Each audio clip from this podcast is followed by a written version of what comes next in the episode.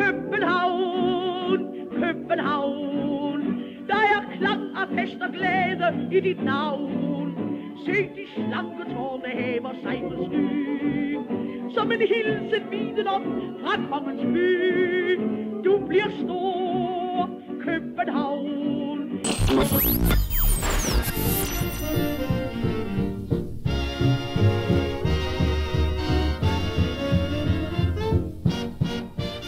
Velkommen til. Du lytter til Absalons Radio, din ugenlige podcast om alt, hvad der rører sig i og omkring FC København.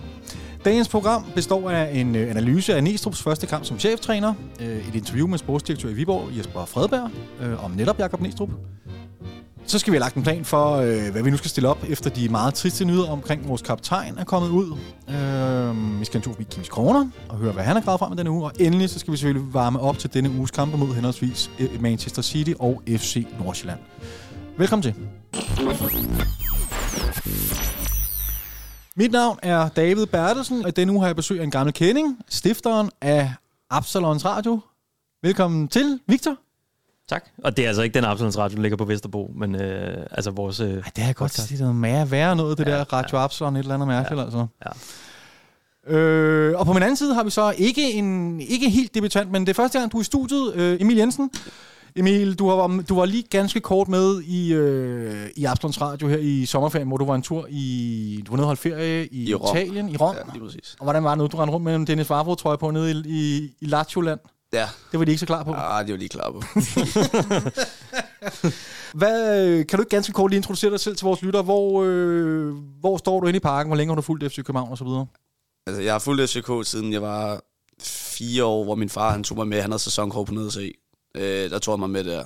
Øh, og så har min familie, både farfar og min far selvfølgelig, og mine onkler, de er alle sammen FCK-fans. Der ligget i, øh, i DNA'et hele tiden. Øh, så mit forhold startede allerede der, og som ganske lille var også allerede inde at se Barcelona-kampen, og den husker jeg, som det var i går, øh, stadigvæk. Så mit forhold startede der til FCK, øh, og har fulgt det lige siden. Jeg havde lige en lille pause, øh, hvor jeg lige brugte tid på noget andet i 2016, og det ærger jeg mig lidt over. Og det var der, vi var allerbedst. Men, øh, så den ærger jeg mig stadig over den dag i dag, men øh, kom hurtigt ind i det igen, og har siden efter den pause fulgt det rigtig, rigtig tæt. Øh, og det tager rigtig meget min tid. Og jeg står lige pt. har jeg ikke sæsonkort, fordi jeg er, jeg er, som sagt, eller jeg er træner i, øh, i KB på U11-holdet derude. Ja. Øh, og når du er med der, så får du billetter derfra. Så jeg tager de billetter, der kommer det er derfra. klart, så jeg ender klart. på A-tribunen hver gang. Yes. Så har du også en god udsigt over på nede og se sektionen, og ikke mindst over banen også. Ja, når jeg ender i midten. Jeg ender tit ude i siden. Okay. Nå, okay. Må du komme lidt før. ja. Jamen, øh, i hvert fald rigtig godt at have dig med, Emil. Øh, Tusind tak, fordi du har taget dig tid til at komme herned og gæste os i Absalons Radio. Selvfølgelig. Lad os komme i gang med dagens program. Ja. Det blev øh, til en sejr og tre vigtige point i Jakob Næstrup's første kamp som cheftræner for FC København, da AGF blev sendt hjem til Aarhus med et nederlag på 1-0 i en kamp, som desværre også vil blive husket for den her forfærdelige skade til vores anfører Carlos Seca, som han løb ind i ganske få sekunder før slutføjtet. Vi skal nok vende tilbage til den situation og hvad vi skal gøre fremadrettet uden Seca, men lad os lige få talt AGF-kampen igennem inden det. Første og anden halvleg, som jeg så det, det var jo lidt som nat og dag. Øhm, inden vi dykker ned i begivenhederne på banen, så vil jeg gerne dvæle en lille smule ved den trup og startopstilling, som Næstrup havde, havde valgt i sin allerførste kamp. Det er jo selvfølgelig lidt ekstra interessant, når det nu er en ny cheftræner. Dagen før kampen, og ikke først på selve kampdagen, som vi har været vant til her gennem de sidste par år, der offentliggjorde Næs nemlig sin trup, og den afslørede ved første øjekast af spillere som Babacar og Peter Ankersen øh, stadig skal kigge rigtig, rigtig langt efter en øh, plads i startopstillingen, eller bare en tur på bænken. Til gengæld, så var Camille Grabara tilbage i truppen Mm. efter sin hovedskade. Og han havde jo op til kampen udtalt følgende til tipsbladet. Jeg ser ikke nogen konkurrence om målmandsposten. Jeg har al mulig grund til at mene, at jeg er første målmand i FC København. Skuffelsen var ret tydelig at spore hos øh, Camille, øh, da han så alligevel var blevet bænket til kampen. Emil, hvis det var dig, der havde været cheftræner, hvem havde du så egentlig valgt at stille op med i målet? Matt Ryan. Ja. Øh, hans autoritet, den er, den er urokkelig. Øh, den måde, han dirigerer rundt med folk på, hans øh, udstråling, hans øh, helt tydelige, øh, hans, øh, hans stråler erfaring. Det må jeg bare sige. Øh, og så synes jeg generelt bare, at han er en bedre målmand. Altså, hvis vi skal have det hurtigt ind til benet. Han er bedre med fødderne. selvom han ikke rager lige så højt i luften, øh, rent fysisk, så kommer han derop alligevel. Øh, han når bolden i luften. Øh, han, han, han, han ejer det felt der. Han har nogle vildredninger øh, og lukker ikke. Han er i hvert fald, de mål, han lukker ind, han har ikke lavet et, jeg synes ikke, han har lavet et drop endnu i hvert fald. Øh, ikke fordi Grabart har lavet det i sidste år til sidst, men jeg synes bare generelt, skal du ind til benet, han er bare en bedre keeper, det er det kort svar. Victor, det er noget af en udmelding. Er du, øh, man kan sige, Nistrup er så virker til udenbart i hvert fald lige nu, og her enig med Emil. Hvad, vil, vil du også have valgt at stille med? Jeg havde på forhånd, inden vi øh, fik øh, startopstilling, så havde jeg fire spørgsmål til, hvordan Næstrup han ville stille op. Den ene, den hed, skulle det være Staminic eller Leraert, der spillede på midten? Skulle det være Ryan eller Grabar, der var inde i målet? VK eller Sørensen på venstre bakken? Bøjlesen eller Kutulava mm. inde i forsvaret? Ja. Øh, og der fik vi jo en masse svar. Det gjorde vi nemlig. Var, var der, blev du så overrasket over nogle af de svar? Mm, både og. Altså, jeg, jeg kunne godt se, at man skulle have Grabar tilbage. Mm-hmm. Altså, Hvorfor? Der er noget salgspotentiale i ham. Øh, var tidligere første målmand øh, under den tidligere træner. Og så, altså, jeg, jeg kunne bare godt se øh, fornuften i at, at give ham de sidste par kampe her. Men altså, jeg giver jo Emil fuldstændig ret. Altså, Matthew Ryan, nu har jeg også haft ham på tomandshold. Han har bare en attitude og en udstråling, og man kan sagtens mærke, at han særligt har været i Premier League. Ikke? Altså, der er sådan ikke rigtig noget, der sådan lige slår ham ud af kurs. Ikke? Camille har også en vis attitude, vil nogen våge påstå. Jo, men det er sådan lidt mere øh, med et glimt i øjet, ikke? Altså sådan... Altså, det, på, på samme måde, så, så kan man sige, at øh, Matthew Ryan er jo ikke på samme måde en, der sådan lidt også opsøger nogle gange lidt øh, øh, kontroverserne, eller hvad man siger. Det kan jeg jo utrolig godt lide Camille Grabar for. Øh, men det er også det, der gør, at, at jeg tænker, hvis han er på modstanderens klub, øh, så bryder man sig ikke særlig meget om ham. Men du er lidt inde på, på et, af, et af de helt, altså sagens kerne her, synes jeg et eller andet sted, Victor. Øh, salgspotentialet i, i, i Grabara, Emil. Hvad, hvad, kan, har vi råd til at have Camille Grabara et, et stort salgspotentiale i, i, i her i klubben siddende på bænken? Altså, jeg køber godt argumentet med, at altså, der er salgspotentiale i ham, men jeg synes, han har, han har allerede et navn ude i fodbold i Europa i forvejen, grundet hans fortid i Liverpool. Øh, og jeg, altså, jeg tænker, at man kan godt få skudt ham med sted for nogle gode penge alligevel.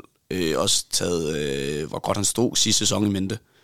Øh, han har, jeg tror ikke, vi får problemer med at få solgt ham, og heller ikke til nogen... Øh, jeg tror ikke, vi kan få solgt ham til lav pris, eller for, lav pris. Men så skal vi vel af med ham nu her vinterpausen, Ja, ja, eller det, ja, det synes jeg. Det vil du gøre. Men jeg tror også bare sådan, altså hvis man ser sådan på den lidt nøgternt, så er det også et tidspunkt i klubbens historie, hvor det er, man sådan måske ikke behøver så meget at tænke i, hvem der har det største salgspotentiale, når man har tabt de kampe, man har, så har man bare ikke rigtig råd. Og man kan sige, at Camille Grabar, der er bare et spørgsmålstegn i, at han har været lidt væk, og øh, Matthew Ryan, der ved du, hvad du får.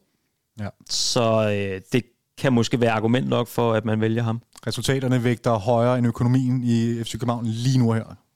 Ja. Kan man måske skære den ind til benet og sige påstå. Det er jo interessant. Øh, Det er jo rigtig, rigtig interessant. Lad os øh, kigge, dykke lidt øh, ned i selve kampen. Vi spiller jo en, en første halvleg nærmest uden at komme til chancer. Øh, Det ligner jo på mange måder sådan en, nu det er lidt provokerende sagt, det er ikke lidt på det, det men sådan en mærkelig fusion af de dårlige perioder under Stål Solbakken og Jes Torup fusioneret sammen til, til det her magtværk uden øh, fuldstændig idéforladt. Vi kan ikke rigtig finde ud af, vi, ikke, vi ved ikke, hvad vi skal gøre med bolden. Øh, tempoet er også ret langsomt, øh, hæfter jeg mig ved, og, og, og det, det ser bare ikke godt ud. Altså, det er virkelig, virkelig en dårlig første halvleg, vi spiller. Til gengæld så var forsvaret rimelig solidt, og jeg tror også, det er der fokus har været. Fordi jeg hørte, at Næstrup han har haft halvandet døgn eller sådan noget til at sætte et eller andet sammen, der skulle kunne spille noget fodbold øh, om søndagen. Ja. Så, så det måske, der har måske ikke været den store tid til at finde på øh, masterplan om, hvad der skulle ske. Men blandt andet sådan en som Cornelius, han blev rimelig isoleret. Ikke? Det er virkelig få løb, der kommer omkring ham. Og, og generelt har vi svært ved at finde det offensive flair. Øh, Er det, er det udelukkende første halvleg, du er ved nu, eller er det generelt? det er udelukkende første halvleg, for jeg synes, der begynder at komme muligheder i anden halvleg. Lad os bare holde os lige til første. Lad os holde os til første, okay. Øh, en anden, altså Cornelius kommer også i menneskehænder, når han kommer op mod Frederik, Tinger. Der bliver han virkelig testet på fysikken. Det var jeg ret overrasket en, over. en rigtig herreduel, ikke? Altså, Virkelig. Der, der blev han lidt den lille corner. Ja, det gjorde han. Men jeg synes også, han spiller det klogt tit, altså hvor det er sådan, han tager frisparket mm. flere gange, hvor mm, altså, han kunne sikkert godt have vundet, hvis han er blevet på fødderne, men han vælger alligevel at så, øh, og så tage den, og så få øh, startspillet længere op på banen, og det, det er jo meget rutineret lavet. Men det er nogle store drenge, de har dernede, AGF. Ej, det Bisseker og Thomas Christensen er heller ikke små drenge. Ej, det er Nej, rigtigt. det er de med. Det er rigtigt. Der bliver spist op. Der bliver virkelig spist op der. Kantinedame i AGF's øh, afdeling der, hun, øh, hun er travlt. Victor, du er inde på det, at vi spiller jo fuldstændig uden tempo. Øh, jeg synes også, vi er, vi er meget tilbageholdende i, i vores pres. Kan, kan, kan det være en udtryk, Emil, for, for en eller anden safety first tankegang fra Næstrup? Altså, det er sin første kamp, og han vil for alt i verden undgå øh, en ekstrem livlig kamp, hvor alt muligt kan ske. Så hellere trække alt tempo ud af kampen, kø- køre den safe, og så stille og roligt åbne op. Kan det være det, der var tanken bag? Ja, det kan det sagtens. Fordi de der kampe, hvor det bouncer frem og tilbage, der er, sådan, der er sket sådan en effekt med, altså så går det altid imod os. Øh, så, bare, så hopper den og danser på stregen i den ene ende. Øh, Midtjylland er et godt eksempel. Vi har masser af chancer, vi sparker over på straffespark, og så går der et, øh, og så scorer de på de chancer, de har. Ikke? De har selvfølgelig mere, men bare det for at fremhæve den tilfældighed, der nogle gange sker, med de, øh, når det bouncer frem og tilbage, og der har vi ikke været heldige. Øh, og så kan jeg kan egentlig godt forstå det med, at vi kunne godt stille os lidt tilbage. Problemet var bare, at øh, altså, det er jo ikke mange minutter, vi spiller på deres halvdel. Nej, det er virkelig nej, ikke nej, mange er minutter, voldsomt. hvor vi, vi kan ikke holde fast i bolden så lang tid op på deres halvdel. Og vi kan ikke skille os godt nok af med den, fordi deres første pres var rigtig godt. Nu sad jeg nede på, på A10, og jeg, i første halvleg sad tæt på, øh, på vores mål. Mm. Og de pressede rigtig godt. Øh, de, de lod faktisk de to stopper have bolden okay lang tid, fordi de vidste godt, det kommer ikke derfra. Det kommer fra, fra baksen og fra midten. Så de var gode til, lige snart Christian Sørensen får bolden, han får den mange gange, så mm. gode til at støde op med det samme. Øh, Men det er jo også det, der bliver problemet, ikke? Ja. At det er, at bolden ryger ud til Christian Sørensen, og så skal han ligesom kreere noget med den. Ja. Det er så forudsigeligt, hvordan vi spiller i første ja. halvleg. Der kommer ikke nogen løb, der er ikke nogen, der trækker øh, øh, spillere fra en position til en anden, så det bliver bare sådan lidt statisk og sådan lidt let at læse. Øh, og det gør jo bare, at, at AGF, de, de får initiativet i kampen. Men det handler vel også om mod. Altså, når Christian Sørensen får bolden igen og igen og igen, så i stedet for at aflevere den øh, til siden til, til Vafro eller Kutulava, eller bagud til Ryan, mm. så kunne det jo være, at han måske skulle, øh, skulle prøve at tage et træk forbi sin mand. Ja, men jeg tror også, det der det handler om relationer, fordi det virkede også som om, at han stod jo også og viftede med armene flere ja. gange. Hey, øh, jeg har brug for nogen, der kommer tættere på, og, og det, er jo, det er jo noget, man ikke bare... Altså, det, det kræver jo bare tid ja. at danne de relationer med, med spillerne omkring sig. Altså, det er jo hans første kamp, han starter inden. Som Altså, der var vel noget, noget handlingslammelse på en eller anden måde, som jeg synes, jeg kunne forstå med, med Christian Sørensen, men som jeg var lidt overrasket over, havde virket til at altså, gennemsyret hele holdet. Der var ikke rigtig nogen, der havde lyst til at have bolden. Nej. Øhm, så så det så til gengæld nogenlunde fornuftigt ud uden bold. Er det sådan, jeg skal tolke første halvleg? Ja, jeg var meget tilfreds med måden, I forsvarer på i hvert fald. Ja. Øh, de to stopper, de vinder det der, der skal vindes derinde.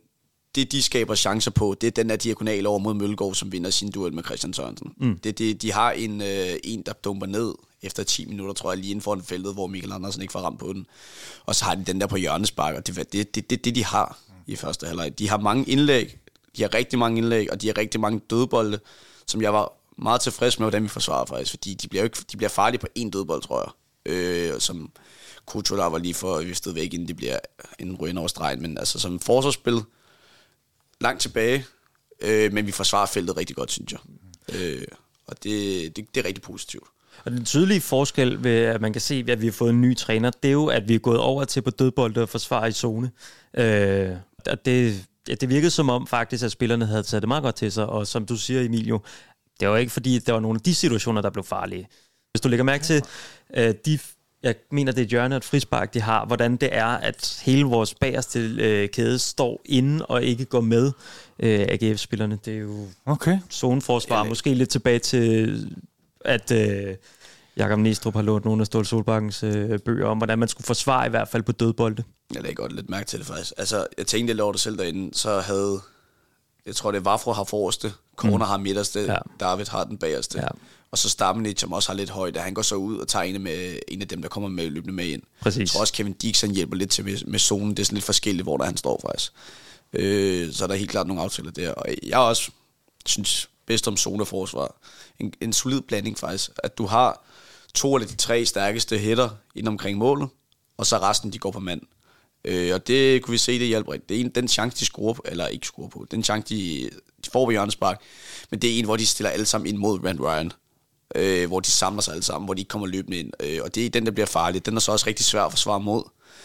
Øh, så, så positivt, rigtig positivt ved dødboldene der, og det er også noget, vi får brug for mod Manchester City. Øh, I hvert fald også i Champions League-kampene mod Dortmund og Sevilla der. Fordi det er der, jeg ser vores chancer. Jeg lægger mærke til, at der er chancer. Ifølge ja. Emil, det kan jeg godt lide. Hvad, vi, vi går så til pause med 0-0. Øh, men XG på 0,06. Mm. Det er sjældent, jeg har set det. Øh, I parken i hvert fald. Hvad, hvad, hvilken følelse sad I med der i, i pausen? Det var vel svært ikke at være en lille smule skuffet, var det ikke? Jeg synes, vi spillede ræddeligt. Det sagde, det, det sagde jeg, jeg, sad, jeg sad den sammen med en af mine venner. Altså, forsvar, man forsvar forventet, jeg mener også, man forventer måske også ikke så super meget sprudlende spil, når det er en ny træners første kamp. Så forventningerne var måske ikke, ikke så høje ja. i forvejen, men alligevel blev man skuffet. Jeg forventede, at vi kan spille igennem et pres, og jeg forventer, at vi kan lave mere end 4-5 sammenhængende afleveringer. Ja. Det, det var i hvert fald det, jeg forventede, og der blev jeg i hvert fald skuffet, fordi det var ikke meget, vi kunne det. Øh, det var ikke meget, vi kunne holde fast i bolden, så med bolden var det, det, det er noget af det ringeste, jeg har set i meget lang tid i hvert fald. Det var virkelig godt. Hvad, så, hvad tænkte du, øh, Victor, da du sad det der kvarters tid i pausen og, og filosoferede lidt over den første halvleg under Næstrup? Øh? Jamen som sagt, så synes jeg, det var statisk, øh, idéforladt og øh, sådan lidt forudsigeligt. forudsigeligt. Øh, det virker som om, at der har været fokus på defensiven, men måske ikke så meget på offensiven. Og der var nogle spillere, der ikke rigtig vidste, hvad der skulle ske rent offensivt. Ja. Øh, blandt andet Cornelius. Der er jo ikke nogen løb omkring Cornelius, som bare gør, han nærmest ikke bliver en del af spillet rigtigt. Altså han ved heller ikke, om man skal søge ned i banen og få bolden, eller skal han agere en opspilstation, der skal lægge den videre, men hvem skal han lægge den videre til? For der, der er ikke nogen, der løber. Øh, så. Men, hvis jeg kan så komme videre, må jeg hoppe videre til anden halvleg, så synes jeg jo, noget af det, der er lidt fedt at se, det er, at, øh, og måske også noget, hvor man kan tilskrive, det, det kan godt være lidt tidligt måske, men tilskrive Næstrup øh, lidt respekt, det er altså, at han formår at analysere problemet relativt hurtigt, og så prøve i hvert fald at finde en løsning på det, hvilket jeg synes, han gør. Han, det, det er jo et helt andet hold, vi ser til anden halvleg. Han laver nogle indskiftninger, som, som hvis det var under vores tidligere træner, så var der bare gået det ekstra tid, så, så den plan B, som vi nogle gange har talt om, kan jeg huske, når jeg har været inde, det er, det, den nåede ikke at blive effektueret. Og der kan jeg meget godt lide, at man er lidt resolut, og man bare piller øh, Kevin Dix ud, for eksempel det er også, altså det jeg lægger meget mærke til, det er, altså, vores, at have været for mig i fortiden, og, det, og den gamle træner, han skiftede aldrig i pausen. Det, han skiftede aldrig i pausen. Nej. Det, det skete øh, en gang, og det hvis, tror jeg, det hvis der var en skade. Jæler drøg altså ind i pausen. Præcis. Øh, altså, det synes jeg bare, det er et godt tegn. Øh, altså, han kan se, hvad der sker, ikke? Øh, og jeg har, så, jeg har meget respekt for vores gamle træner, men nu, altså, jeg kan bare se her, øh, han ser bare med det samme, ikke? og han er resolut med det samme, ikke nu med at vente til 60-65 minutter, med det samme, fordi han ser, Kevin Dix har haft det svært, så må Jæler det ind, og Jæler gør en forskel. Altså jeg sad sammen med ham, ham jeg var inde og se kampen med, mm. vi, vi synes Jæler spiller en rigtig, rigtig god halvleg. Det gjorde han da. Han spillede virkelig godt. Og, altså, han, og der er mange argumenter for at pille Dix ud. Han render rundt med gul kort for det første, og ja. han har bare ikke... han har virkelig svært ved at finde løsninger i sit spil. Så ja. det giver da bare god mening. Ja. Altså, det, det, det er noget der, hvor, jeg, hvor jeg, eller sådan, at man ser en fejl hurtigt, prøver at rette den så, så godt som muligt, og så virker det som om, at man fik bedre styr på den der venstre kant der. Det virkede så meget mere afstemt i anden halvleg frem for i første. Det virkede som om, at der var nogle aftaler der, som, som lige blev koordineret. Ja. Øh, hvornår må den ene løbe overlap? Hvornår er det den anden, der skal, der skal hvad hedder det, angribe? Og det er jo også noget, der bare gavner Mohamed Arami. Han var jo en helt anden spiller fra første halvleg til anden halvleg. Og der kommer også meget mere dynamik i spillet. Folk de bevæger sig. Altså det er ikke det der statiske, som vi var inde på i første halvleg. Meget mere dynamik, ikke? Ja. Øh, flere bevægelser fremad, og vores boldomgang bliver også hurtigere. Øh, flere vil have bolden, ikke? Mm. Øh, men så, så var det primært en mental ting. Jeg hører jer sige, at Jæler kommer ind og gør en forskel. Det siger Næstrup også efter kampen. Ja. Så der er en udskiftning der sådan konkret. Men ellers så, så lyder det som om, det er mere sådan det mentale. Noget med, at man slipper tøjlerne lidt. Man øh, begynder Nej. at spille fremadrettet. Nej. Nej. Det, det, det ved jeg ikke, om det var så mentalt. Jeg tror i virkeligheden, det handlede mere om nogle, nogle aftaler, fordi det virkede som om, at, at de har svært ved at finde en anden i venstresiden, som, som altså, når Mohamed Darami han sprudler, så, så, så er han en rigtig, rigtig dygtig spiller. Og det er øh, Christian Sørensen også. Og det virker som om, der var nogle ting, der ikke var ordentligt afstemt der. Altså, også to spillere, som hvad har de, de har ikke spillet sammen særlig lang tid. De kender ja. ikke hinanden særlig godt. Ja. Øh, og det synes jeg godt, man kunne se. Og det virker som om, der var nogle ting, der bare klikkede bedre i anden halvleg, som gør, at vi lige pludselig begynder at se farlige ud på, på en masse forskellige parametre. Det, det gør jo lige pludselig, at, øh, at de har noget forhold sig til derovre. Hvad er det så, øh, Jelert han kommer ind og lykkes med i forhold til det, som Kevin Dix ikke lykkedes så godt med i første halvleg? beslutninger sådan til at starte med. Øh, han træffer rigtig mange gode beslutninger. Øh, modsat Kevin Dix, jeg kan bare fremhæve den aflevering, han slår på tværs af banen, hvor der ikke er en eneste mand, han kan ramme. Øh, mm.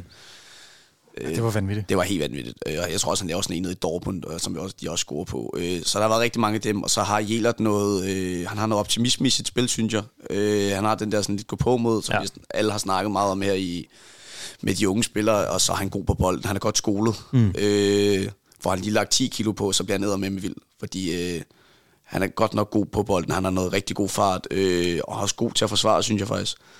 Øh, så jeg synes bare, at han har en rigtig spændende pakke, øh, og han får, er jeg ret sikker på, at få et rigtig fint øh, år i år. Men så synes jeg også, bare lige for at vende tilbage, altså, AGF er ikke noget dårligt hold. De forsvarer, de forsvarer godt, og de lukker midten godt af, synes jeg.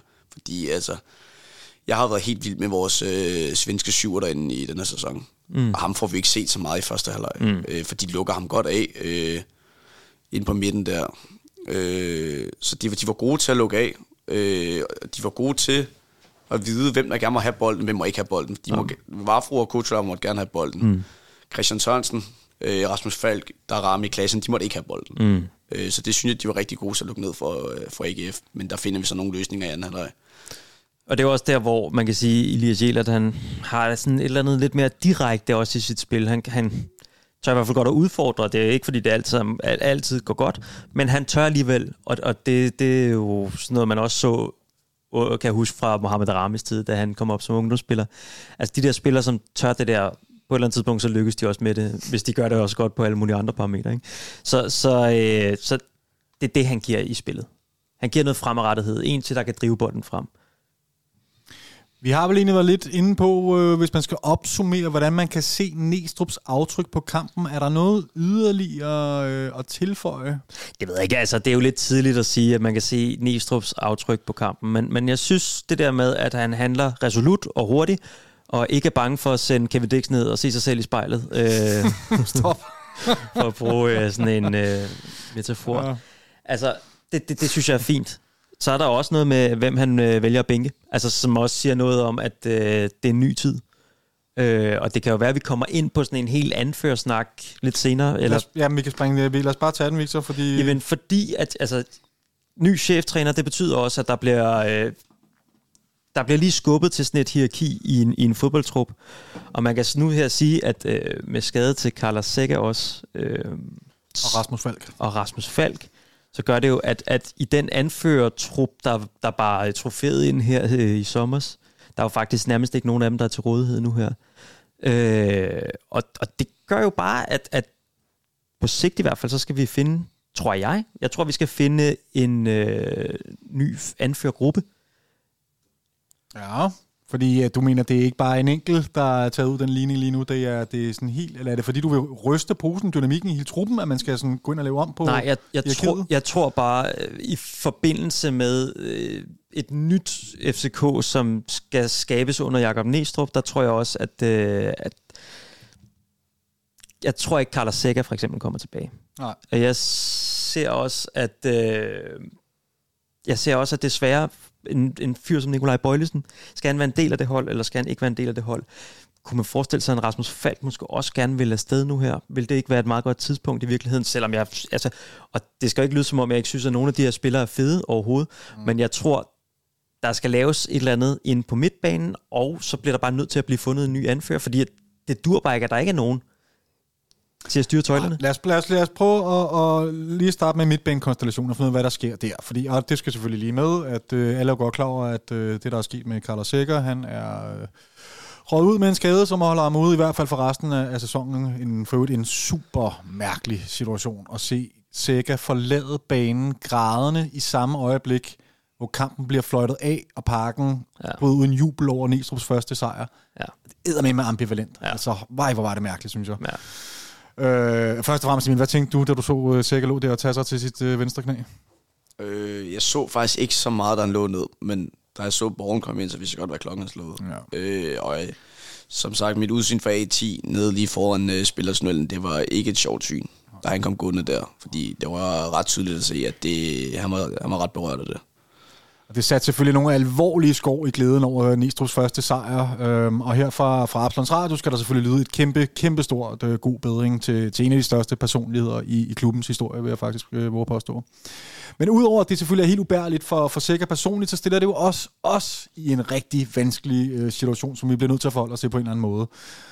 Øh, vi stod ind på, at vi, udover at vi skal undvære vores anfører, og opbryder på midtbanen, jamen så, så mangler vi jo også Rasmus Falk, øh, som længe i virkeligheden har døjet med, med mm. skader, og ikke har været fit i, jeg har lyst til at sige flere år, det er måske lidt overdrevet, men, men spørgsmålet er i hvert fald... Det er lidt overdrevet. Ja, men, ja, men han har råd ind og ud af skader. Ja, men det er lidt overdrevet. Siden United-kampen, mand. Nej, jamen, ja, der, altså, der, det er sådan, jeg har det. det jeg har ikke tjekket op okay. på det. Det er en følelse. det er nok lidt overdrevet. Men spørgsmålet er i hvert fald, hvad gør vi på den centrale midtbane frem til vinterpausen, øh, hvor vi kommer til at hente nye kræfter ind, tør jeg godt Jamen det er også det, ja, altså man bliver nødt til at skelne mellem, der er nu her den midlertidige løsning, Ja, præcis. øh, og det kan jo godt være, at der er nogen, der bider sig fast der på, i nogle roller, som skal have en rolle fremadrettet. Jeg vil meget gerne holde dig fast i den midlertidige løsning, i hvert fald lige til at starte med. Midlertidig løsning, vi vi, snakker om øh, jamen, halvanden måned nærmest. Ja. Øh, Det er det. Og vi har under, er det øh, ikke- Lea, det er halvanden måned passer meget godt.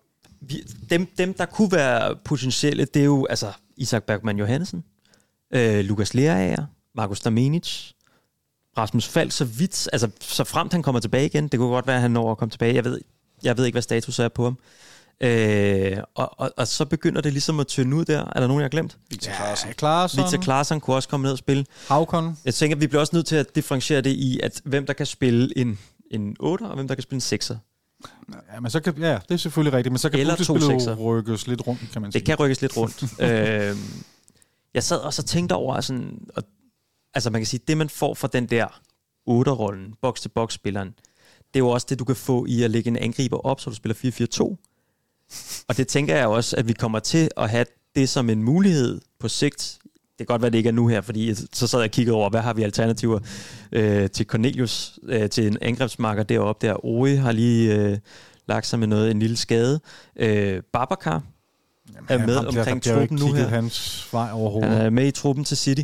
Øhm, og øh, Karamoko, han, øh, han er ude med en skade også. Så det er jo heller ikke der, man kunne begynde at, øh, at ændre på den der midtbanekonstellation. Så sad jeg og prøvede at tænke, okay, men hvad, hvad kunne det være? Hvem, hvem kunne tage den der sekser der? Kunne man omskole Isak Bergman Johansen til at gå ned og tage sekseren, eller det som Falk gjorde? Altså en, en meget spilbar sekser dernede? Ja, men det vil ske måske, hvis vi havde Jes Torp som træner, men det nægter jeg simpelthen at tro på, at Nistrup han, øh, han har den tilgang til Okay. spillet med en, med en kreatør dernede. Det er selvfølgelig en påstand, men det, det har jeg meget svært ved at se. Så kunne du have en fræk en, Kevin Dix. Ja. Altså det der, den der famøse ene kamp, han spillede... Øh, ej, jeg ved ikke, om han spillede flere øh, gange sekser, men der er i hvert fald en mod Brøndby, hvor han spillede sekser og gjorde det rigtig, rigtig godt for AGF i sin tid. Altså, kunne det være en mulighed?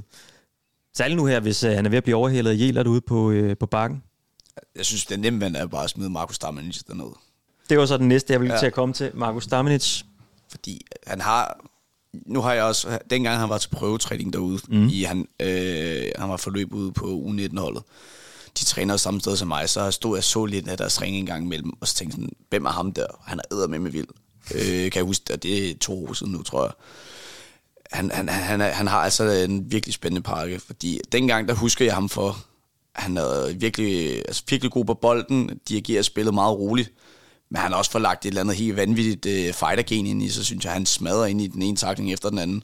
Så han har en virkelig komplet pakke, og jeg synes, han er i vores forfatning nu det bedste valg, vi kan have til den sekser der.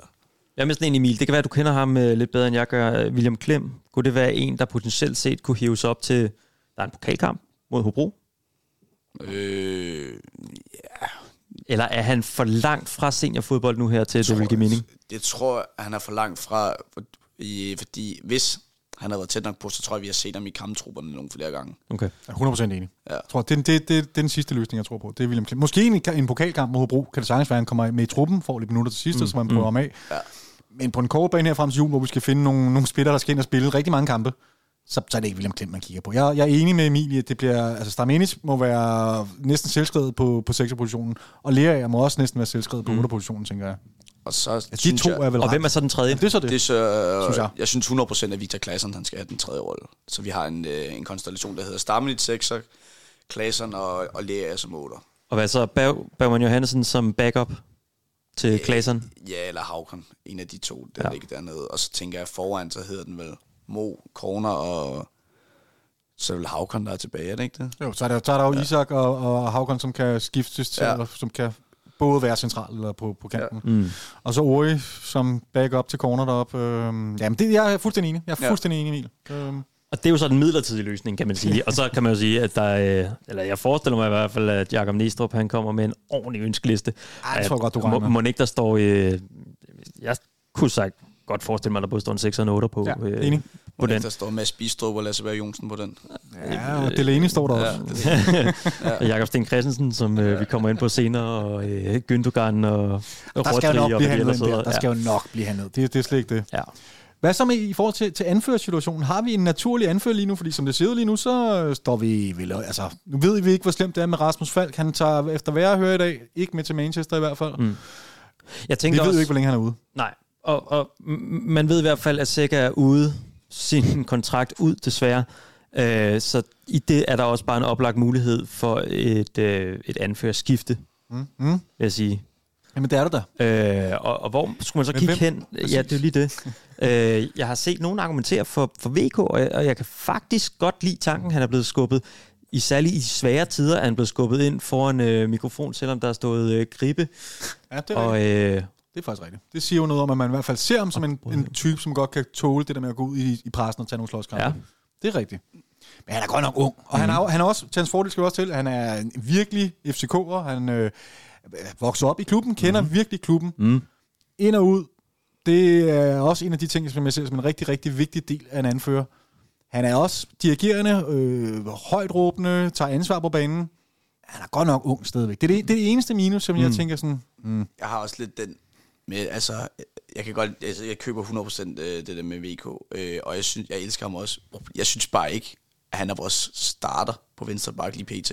Og det føler jeg også er et minus for mig, fordi jeg synes, at Næstrup vælger rigtigt ved at starte med Christian Sørensen. Øh, og en anfører skal, skal helst spille hver eneste kamp, han, han, kan. Ikke? Mm. Øh, så for mig ligger den lidt mellem øh, enten David dernede, øh, coach ellers, som jeg ved godt, han er ny, men Matt Ryan er en naturlig leder. Ja. Synes jeg jo, også på hans, øh, hans CV og den, bare den udstråling, han har, synes jeg, han er en naturlig leder. Det synes jeg er god bud. Jeg synes, det er god bud.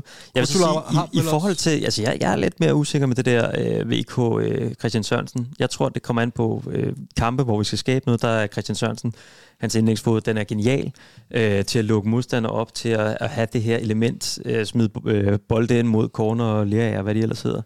Øh, kampe, hvor der skal forsvares mere, der vil jeg være tryggere ved at have faktisk øh, lungerne fra, øh, fra VK. men kører du ikke Emils pointe om, at man kan ikke have en anfører, som, som ikke spiller hver gang, som Jo. spiller en gang imellem? Jo, den køber jeg. Men det er også det, altså jeg tænkte, jeg, det er helt enig med den, den mener det her. Jeg synes også i øh, AGF-kamp de sidste 10, der kunne man godt have smidt VK ind til sidst, for eksempel, fordi han bare den der naturlige power i sit spil, ikke? Øh, især defensivt, han er rigtig stærk defensivt. Øh, så kan, det kan jeg godt se, og i Champions League-kampene, der får jeg også foretræk VK-spillet. Øh, og jeg kan også godt se, i de kampe, der er meget tryk på, det er sådan nogle kampe, han lever under for, tror jeg. Mm. Øh, så det kan jeg sagtens se. Jeg synes bare lige pt. lige nu, der synes jeg, vores hold er bedst med Christian Sørensen på.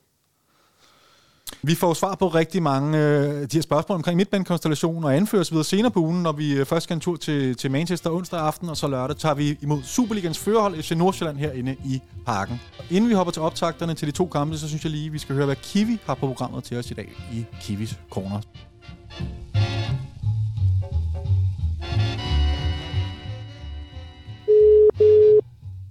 Det er Kiwi. Hej Kiwi, Absalons Radio. Ja, hej. Røde dag, alt vel? Jo. Så, Sådan nogenlunde. ja, altså, det ser selvfølgelig lidt sort ud for, øh, for de danske holdchancer i Europa lige i øjeblikket, især med, med den skadesituation, som FCK er rendt ind i, så, så bliver det lidt svært at hente point. Ja, det var virkelig en streg i regningen, det der skete herinde i parken i, i går på, på den front. Jeg ved ikke, ja. Øh, har det, hvad, hvad, hvad, hvad, jeg er jo altid meget nysgerrig, Kiwi. Hvad, jeg aner ikke, om vi skal snakke øh, Europakoefficienter, eller hvad i alverden, ja. Du har gravet frem til os. Jeg tænkte faktisk, at vi kunne kigge lidt på øh, netop knæet, øh, øh, når nu det er, at Carlos Sega har fået den her øh, anden øh, ACL-ruptur, som det jo hedder, når det er, man beskadiger det forreste korsbånd. Øh, så jeg tænkte, vi lige kunne gennemgå, hvad det egentlig er, der, der lige sker i den forbindelse. Ja, det synes jeg, der lyder oplagt. Lidt trist baggrund, men øh, lad os bare blive lidt klogere. Ja, lad, vi kan jo lige så godt udnytte enhver mulighed for, for lige at blive lidt klogere på, hvad, det er, hvad der er op og ned og, og sådan noget.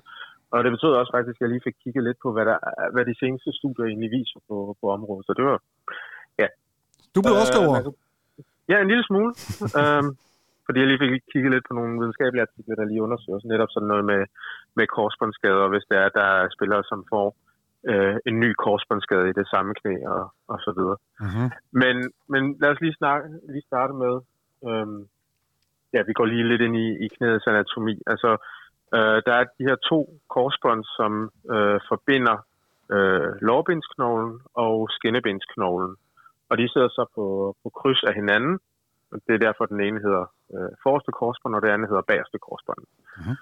Øh, og de her to ledbånd er meget vigtige i forhold til, øh, når der man skal dreje, øh, når der man ja, laver en drejebevægelse i knæet, og så skal lave et retningsskifte og sådan noget, så er det med til at stabilisere knæet.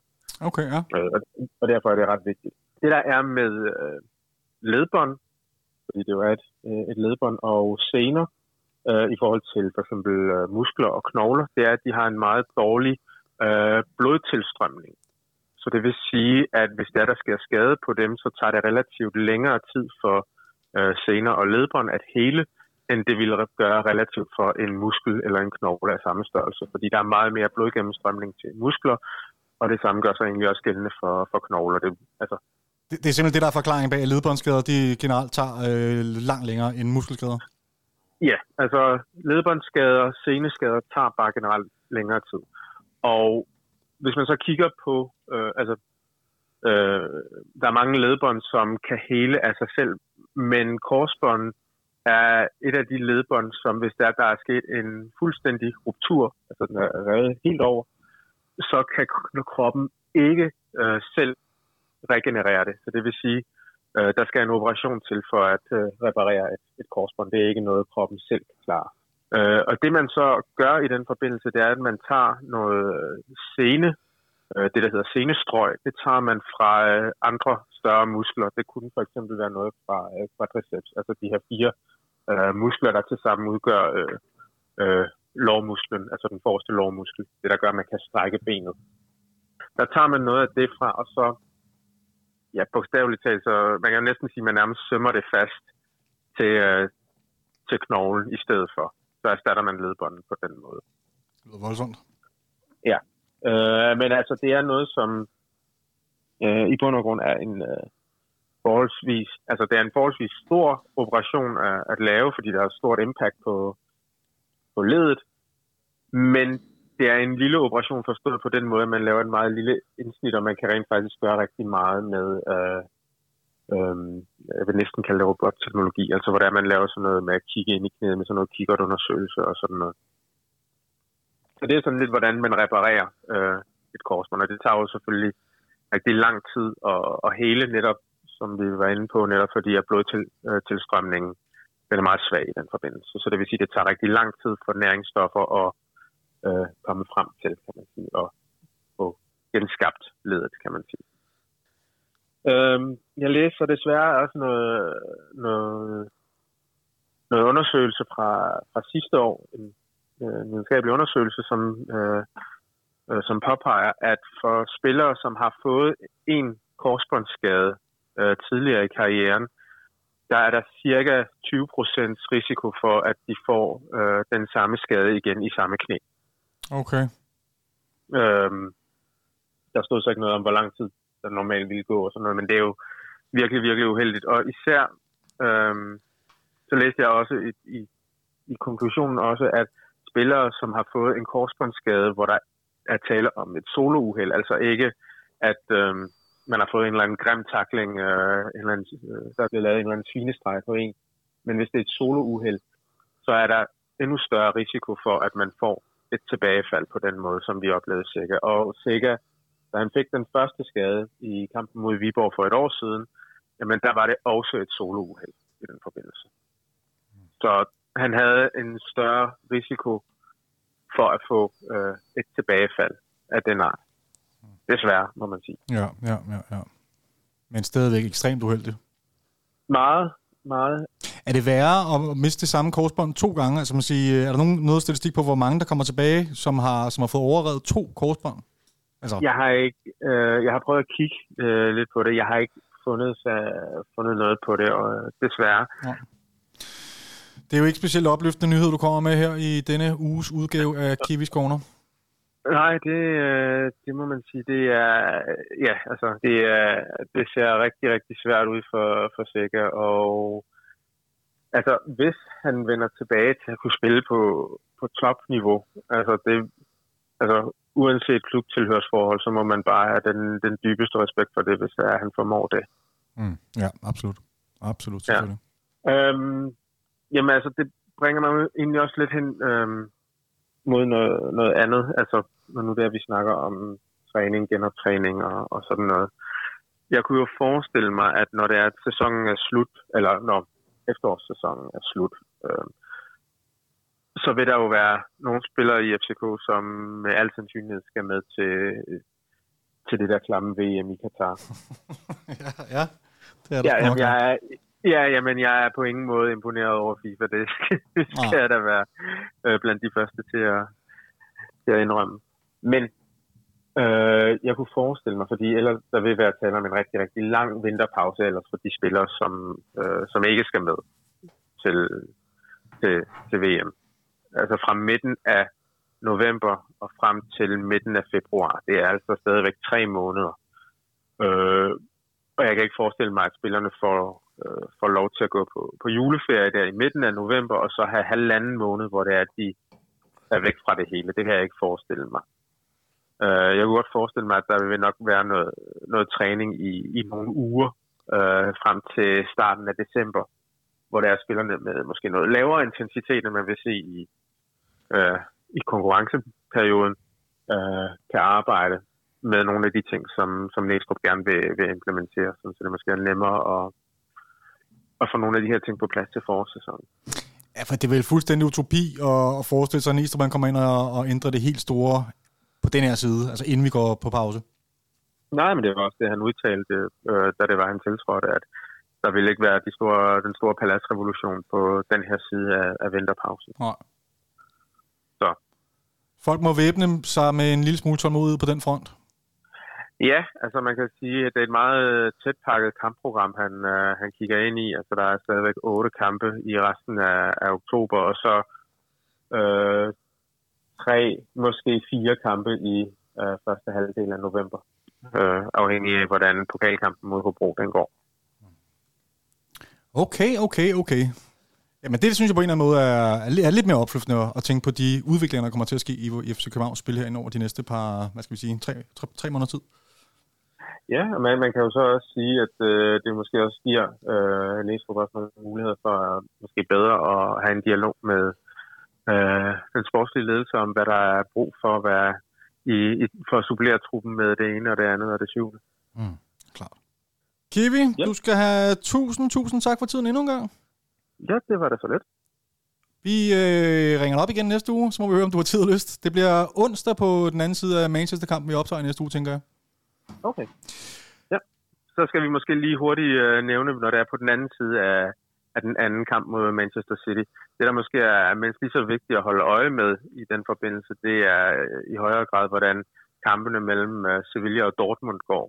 Ja. Øhm, jo dårligere det går for Sevilla i de kampe, desto bedre er det for FC København. Mm-hmm. Fordi hvis vi, vi prøver at fremskrive, at vi antager, at både øh, Sevilla og FCK taber øh, alle deres kampe mod øh, Dortmund og Manchester City, øh, så vil en uafgjort i Sevilla betyde, at så kommer det an på, øh, på målscoren i sidste ende. Mm-hmm. Øh, så Øh, jo dårligere det går for, for Thomas Delaney og Kasper Dolberg i den forbindelse, desto bedre er det for FCK. Så man bliver for desillusioneret øh, over, at man skal møde øh, Pep Guardiola og, hvad, og alle hans kompaner, jamen så... Øh, så er det godt at tænke på, at der er nogen, der har det lige så slemt det. som os. Man kan i hvert fald krydse fingre for, at der er andre, der får det lige så slemt. Præcis, det gør vi. Tak, Givi. Det var slet. Vi snakkes. Hej. Hej du.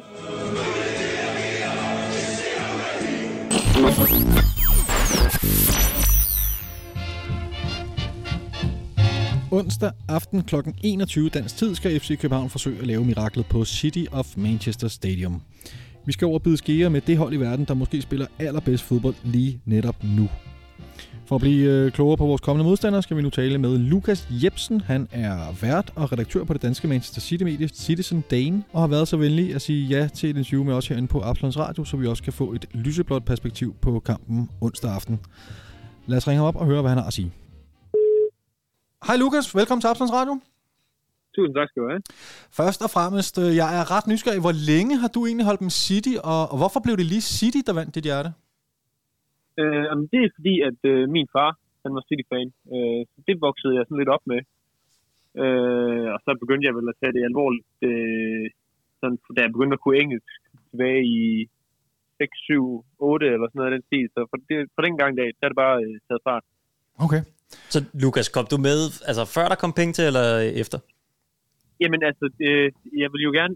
Ja, det er jo faktisk før, men altså, det er jo simpelthen bare fordi, jeg var, jeg var 10 år gammel på det tidspunkt, eller sådan noget, så jeg vidste jo ikke rigtig noget om det. Ja. Øhm, øh, jeg vil sige, jeg, jeg begyndte at følge med før, men det var jo, det var jo efter, i, for, i takt med min alder, at det blev mere og mere interessant, ikke? Jo.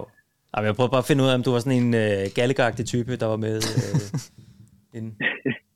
Og så kan jeg forstå, at du, er, du, du driver et dansk medie øh, med fokus på Manchester City, Citizen Dane, er det korrekt? Øh, ja, jeg, eller jeg er en del af et, øh, et hold, der, øh, der har lavet en, en podcast og efterfølgende en hjemmeside med, med navnet Citizen Dane, hvor vi, øh, vi ligesom dækker City, det er rigtigt. Modtaget. Vi øh, smider et link op øh, i, i shownoterne, så folk kan, kan finde jer, hvis man er blevet endnu mere nysgerrig på, på City efter den her øh, snak, vi har nu her, eller vi skal til nu her. Øh, Lukas, jeg sad og så første halvleg af jeres kamp mod United forleden. Øh, den endte jo, hvis der var nogen, der ikke har fulgt med, så endte den 6-3. Den stod 4-0 ved pausen, da jeg skulle hen mod parken.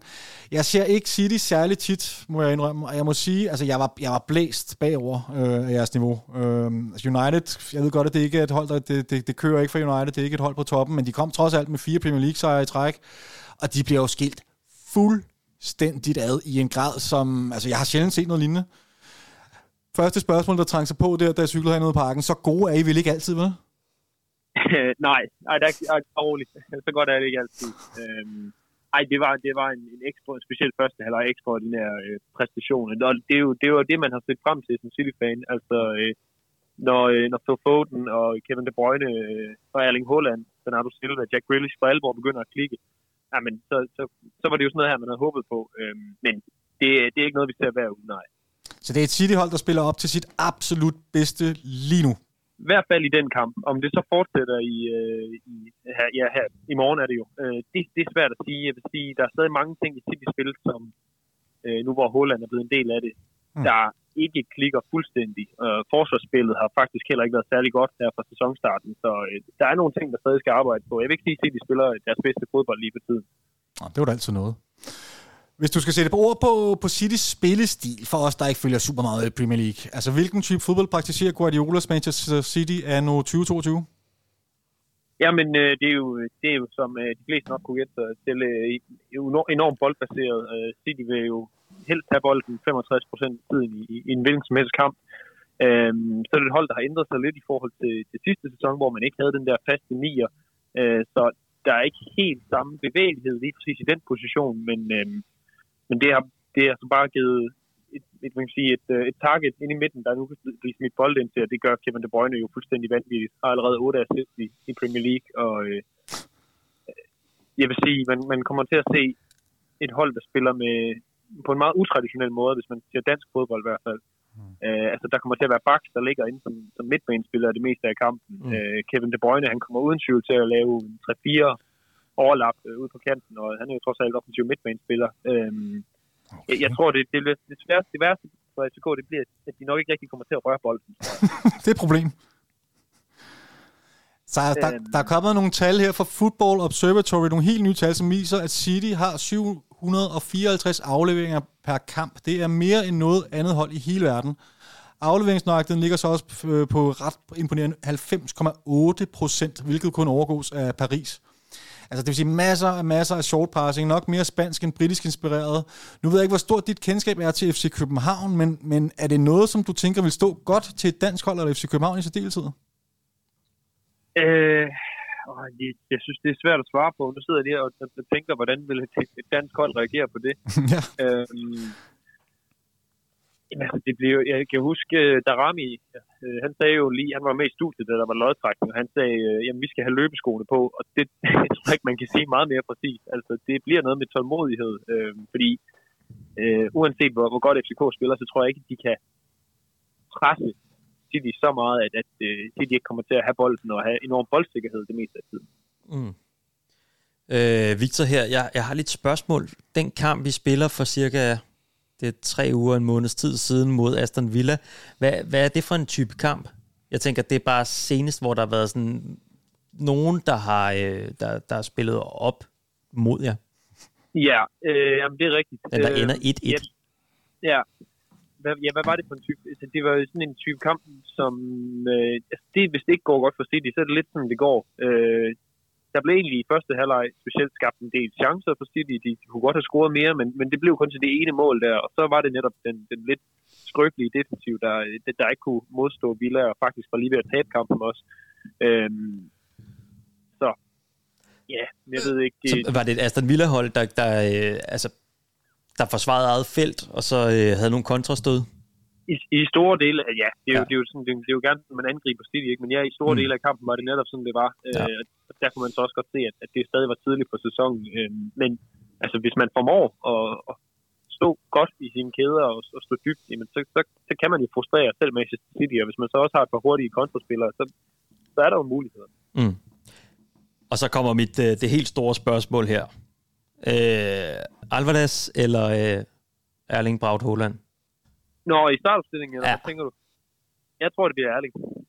Og så lige så snart man har et resultat, så piller man dem ud, der, øh, der kan undværes.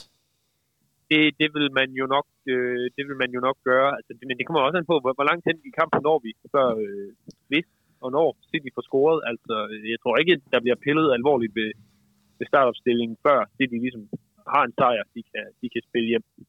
Altså, så du tror simpelthen, at City stiller op med altså, alt, hvad den kan trække. Foden, Haaland, øh, Mahrez eller øh, Jack Grealish, øh, Silva, Gündogan, Kevin De Bruyne, Cancelo.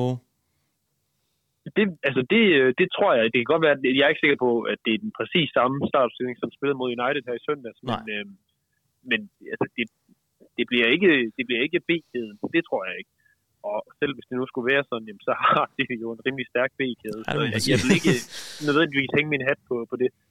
Okay. Men Ah, det kunne være meget rart at slippe for Holland i 90 minutter i hvert fald. Det vil jeg da sætte stor pris på, personligt. Altså, jeg kunne også godt forestille mig, at han bliver pillet ud efter 50, hvis City har scoret en eller to, men Ja. ja. øh, jeg, jeg tør ikke garantere noget der. Hvordan, hvis, øh, har du nogen fornemmelse af, hvordan man i Manchester, hvordan ser man på FC København øh, der? Altså både som klub, men også som, som altså modstander. Er det bare et hold, man bare skal ud og køre over? Det, ja, det, det er vel sådan, man ser på det. Men hvad, hvad er forventningerne til FC København?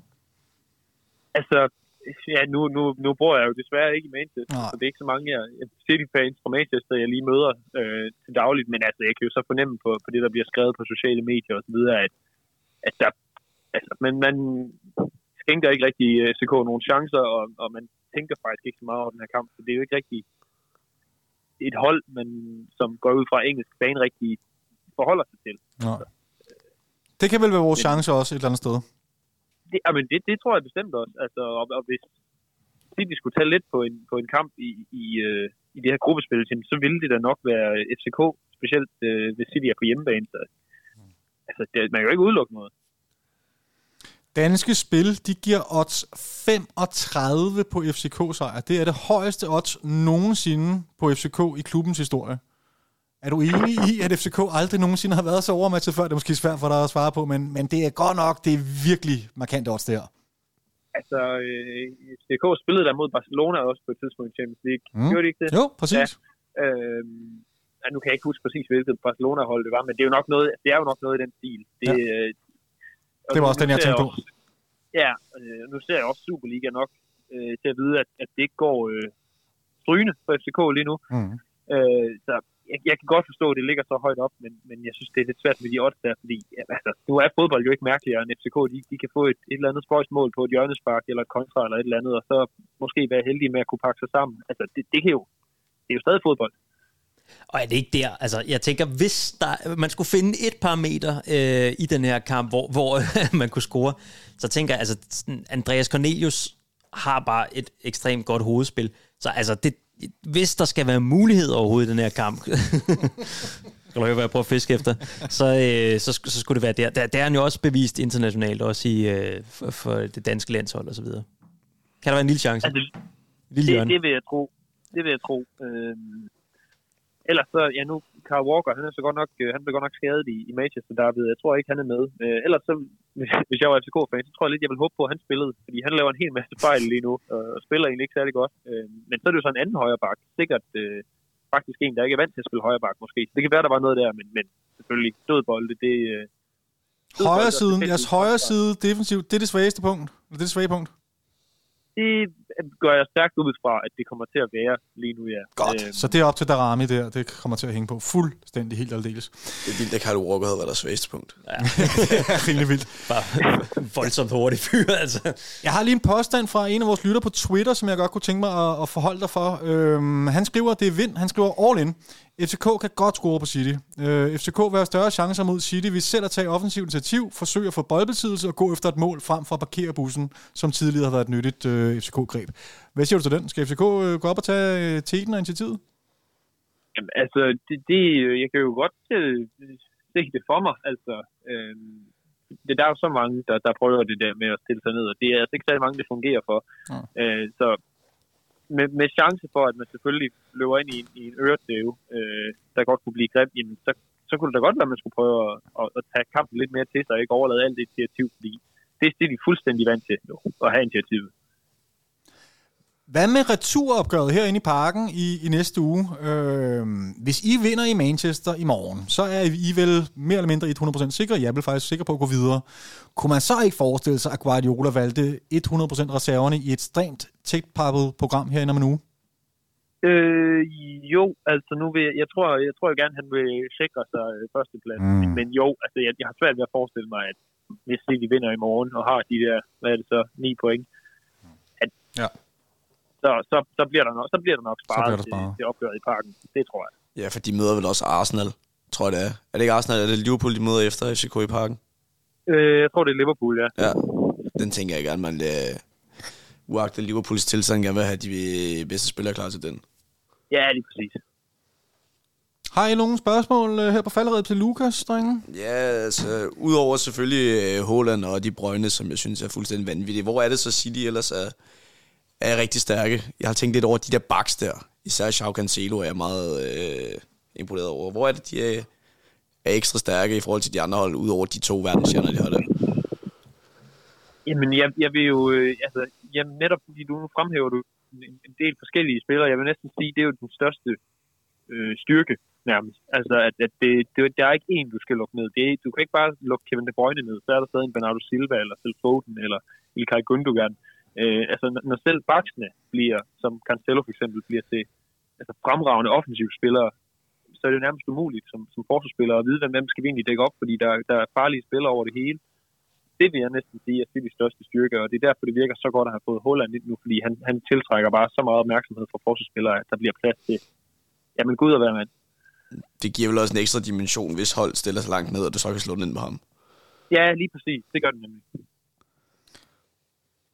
Lukas, øh, til allersidst et bud på øh, resultatet i Manchester. Lad os bare få det råt for usødet. I er klar? Okay, jamen så siger jeg, øh, så, så tror jeg 4-0. Den er købt, mand. Ja, den, den, den er jeg enig med. Lukas, tusind, tusind tak for tiden. Det var rigtig spændende lige at høre lidt fra, fra Manchester. Jamen det var det så lidt. Og øh, rigtig god kamp i morgen, ikke mindst. Ja, i lige måde. Tak for det. Ha' det godt. Ja, i lige måde. Hej. Nå, drenge, hvad øh, siger I til at have talt med, efter at have talt med Lukas? Øh, altså, jeg må jo blankt erkende, at jeg, jeg frygter en total, helt og aldeles ydmygelse i den her kamp. Altså på et niveau, som jeg ikke kan huske, før jeg har været nervøs for med FC København. Øh, har vi nogensinde været større underdogs i en kamp? Ikke ifølge dansk tipstjeneste i hvert fald. Og jeg tænkte lige, altså den der med oddset. Ja. Nu, øh, jeg, jeg tænkte lidt, i en gang i 90'erne, det mødte vi så ikke et AC Milan-hold, der lige har vundet Champions League. Jo, det er Og vi rigtigt. taber 6-0 i parken. Der, der kan der også have været et odds der, der har været En af de første kampe, jeg var inde og se. Det er rigtigt, ja. Ja. Min far var også inde og se den. Der kan have været rimelig vildt odds på den kamp, tror jeg. Bare Men det var ikke op på 35. Okay. Det er historisk. men, øh, ja, men øh, jeg tror også, jeg, jeg nævnte det, snakkede lidt med mine venner om det. Stiller de med stærkeste, så tror jeg godt, vi kender op i et af de største nederlag i Champions League nogensinde. Nej. Det er helt vanvittigt. Det, og det måtte jeg jo så også ind og, fordi det har jeg også tænkt gået de der tanker, så det måtte jeg jo lige ind og google lidt på. Og det største nederlag, det er 8-0. Øhm, det er, og det er faktisk Malmø, der har det nederlag. Så den skal vi, der er endnu en grund til, at vi ikke skal overtage den. Det må de gerne få, få lov til at beholde øh, for sig selv. Hvor var det, jeg havde fået øh, Madrid Malmø 8-0 i 2015. Det var en tangering af Liverpools 8-0 sejr over Besiktas i 2007. Men øh, Malmø må gerne beholde den der 8-0 der. Det skal vi absolut ikke ud i. Men er vi derude, Victor, hvor at, altså, vi har med sikkerhed tabt den her kamp. Vi har en rigtig vigtig kamp herinde på lørdag. Øh, skal, vi, skal vi bare ret blikket mod den i virkeligheden, og så øh, spare alle former for profiler, der har den mindste form for træthed? Eller? Det ved jeg ikke, det er i hvert fald en gratis kamp, ikke? fordi at jeg tror, begge hold godt kan leve med, altså det behøver ikke at blive sådan nogle tenniscifre. Nej. Jeg tror, City de skal bare videre. Selvfølgelig så er det svært at stoppe øh, Erling Braut Haalands øh, målinstinkt. Altså det, jeg synes, der er vildest ved det hold, nu har jeg også fulgt dem øh, i, i løbet af Premier League-sæsonen her, det er, når de, når de først kommer i gang, så er de bare så resolute i den måde, de afslutter på. Altså det er så klinisk, så det, det er bare mål. Ja. Altså lige pludselig så Erling Braut Haaland, så laver han sådan nogle slaternagtige ting. Det hele det går bare så stærkt, og når de trykker af på mål, så er det bare dødsens farlig, og den går nærmest ind 10 ud af 10 gange, og det går bare så ekstremt stærkt. Altså, ja. øh, så, så det, det, det er jo klart, det skal vi frygte, men jeg tror også bare, og nu, øh, nu er jeg siddet og kigget også lidt på, på Citys program, øh, grundet dronningens død i England, så er der altså også nogle kampe, der er blevet skubbet der, og det kan godt være, at øh, Erling Braut Haaland, han ikke skal med til VM med Norge, men alligevel det er der ret mange andre spillere, der skal øh, på det her City-mandskab, og de har et hav af kampe. Lad os sige, at der er nogle af dem, der spiller sig med i, øh, i VM-finalen, så er der altså kun 8 dage, til de skal spille første Premier League-kamp igen. Det betyder, at, at der bare er så uendelig mange kampe i løbet af det her forår. Så jeg tror lige så snart, at de har et resultat mod FC København, så er jeg 100 på, og så får vi spillere at se som Cole Palmer, og, altså nogle af de her ungdomstalenter, som også er dygtige. Øh, ja, ja. Men, men de store spillere, de kommer til at blive sparet, fordi at de, de skal jo nærmest spille fra nu af og så til, øh, til sommer. Hvad så med returopgave? For det er på en måde er det lidt en dobbeltoptag, vi laver her. Vi sender først på den anden side af returopgavet her i næste uge. Så hvad, hvad med returopgøret her i parken? Har vi reelt set faktisk en mulighed for at tage et point måske? Altså, altså jeg, jeg tror at, igen, at øh, vi skal sætte vores lid til Cornelius. lad, lad os håbe, at øh, han spiller en, en virkelig god kamp. Og så tror jeg også, det er en fordel, at vi har en øh, Matthew Ryan på mål, som trods alt har stået over for, for samme spiller før. Altså i hvert fald øh, mange af dem. Øh, og har bare... Altså, når man spiller Premier League, så spiller du store kampe hver, hver eneste uge. Øh, og, og han skal stå en, en mega god kamp sammen med sit forsvar. Det skal han. Altså, jeg synes, det er helt absurd at tænke på, at en spiller for eksempel som Marcus Termini, som vi har talt meget om, ikke? Øh, altså i sidste sæson, der lå han og spillede mod sådan nogle uh, Martin Spellemann og Kim Åbrink fra Hvidovre, ikke? altså nu her, nu hedder det, nu hedder det Bernardo Silva, Kevin De Bruyne, øh, Christian Tørnsen har den samme historie. Den vej, han har fået til Champions League, den er også helt vild. Ja, den er også rimelig vild. Ja. Så altså, det er jo også bare en oplevelse, ikke? Hvordan stopper vi ham Holland?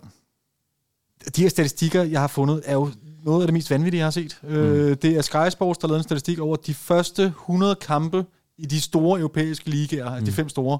Hvor mange mål man så har skruet løbet af de første 100 kampe. Erling Haaland ligger nummer et med 103 mål i de første 100 kampe. Ikke? Det er så Dortmund og City. Ikke? Andre spillere, vi har på listen, der, altså Mbappé, der er vi nede på 48 mål i de første 100 kampe. Mm. Øh, Messi, 41 mål. Mm. Altså det, han er oppe i de dobbelte mm. af, af de her, som jeg betragter mm. som Han har været involveret i 17 mål plus assist i den her sæson. Altså, men, men han har også bare måske den bedste til at fodre sig overhovedet, nemlig Kevin De Bruyne. Ingen Altså, men stadigvæk, det gør de, det jo ikke vores altså, situation lettere. Vi har vi skal op mod de to sammen. Nej, nej, men det er jo den bedste nier i verden lige pt. Mås- altså, jo, måske så kunne øh, Lewandowski også komme derop af, ikke? men det er måske den eneste, der kan nærme sig. Bedste øh, midtbanespiller også, de har. Og den bedste midtbanespiller, ikke? Så, så det er bare toppen af poppen, vi kommer op imod.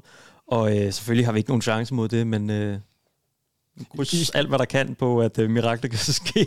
I, I skal altså også lige det der med, der er nogle spillere, der har lavet tre hat i deres karriere i Premier League, ikke? Mm.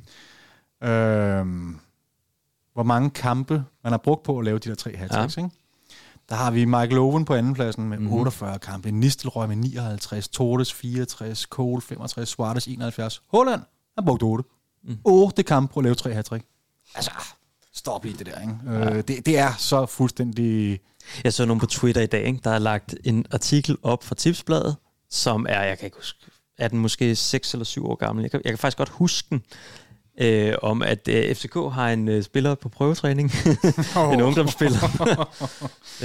øh, op fra Norge af. Ja, ja, den er lidt ærgerlig. Det, det bliver fedt, når vi råber, at jeg kommer til at synge, du er for dårligt.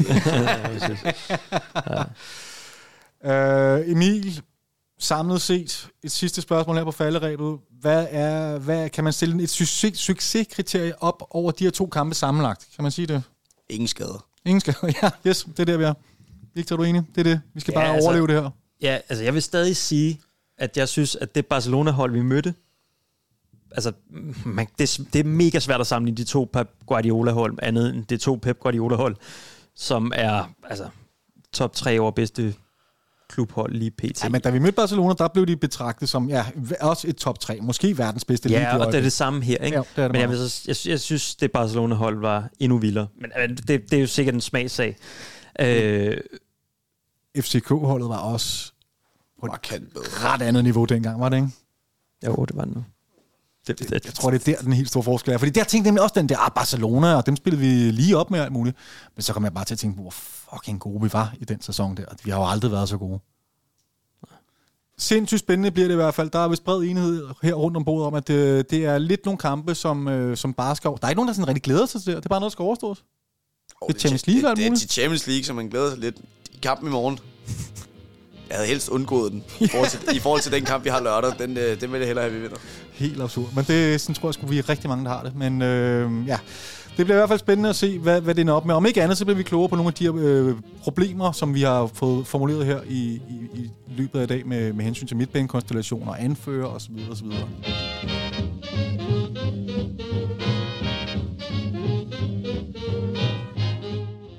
Jeg ved godt, at vi har talt rigtig meget om øh, Næstrup på det sidste, men vi kan simpelthen ikke få nok af vores nye chef. Vi kender ham selvfølgelig øh, fra mange år her i FC København, men øh, det er nok de færreste af os, der har det helt store indtryk af ham i rollen som cheftræner.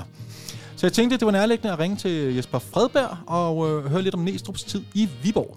Jeg talte med Jesper tidligere i dag, og øh, der kom der den her lille samtale ud af. Så har jeg fået fat i Jesper Fredberg, sportsdirektør i Viborg FF, og manden, der stod bag ansættelsen af Næstrup som cheftræneren i Viborg tilbage i 2019. Først og fremmest tusind tak, fordi du tager dig tid til at være med her i Absalons Radio, Jesper. Ja, det var så lidt. Det glæder mig til. Nes var vel nærmest kun lige fyldt 30, da du, ham ind, da du hævde ham ind med, med den mission om at bringe Viborg tilbage i Superligaen. Første spørgsmål, der trænger sig på. Hvorfor sætte en så ung og uprøvet gut i spidsen for projektet? Eller med andre ord, hvad så du i ham? Ja, men øh, jeg tror, det hører lidt til den historie. Øh, nu var jeg selv øh, heldig at få chancen som, øh, som ung træner. Jeg tror, jeg var også 30-31, da jeg fik chancen i AGF. Og øh, synes ikke rigtig, at det blev forløst. Øh, muligvis også kun mine egne evner.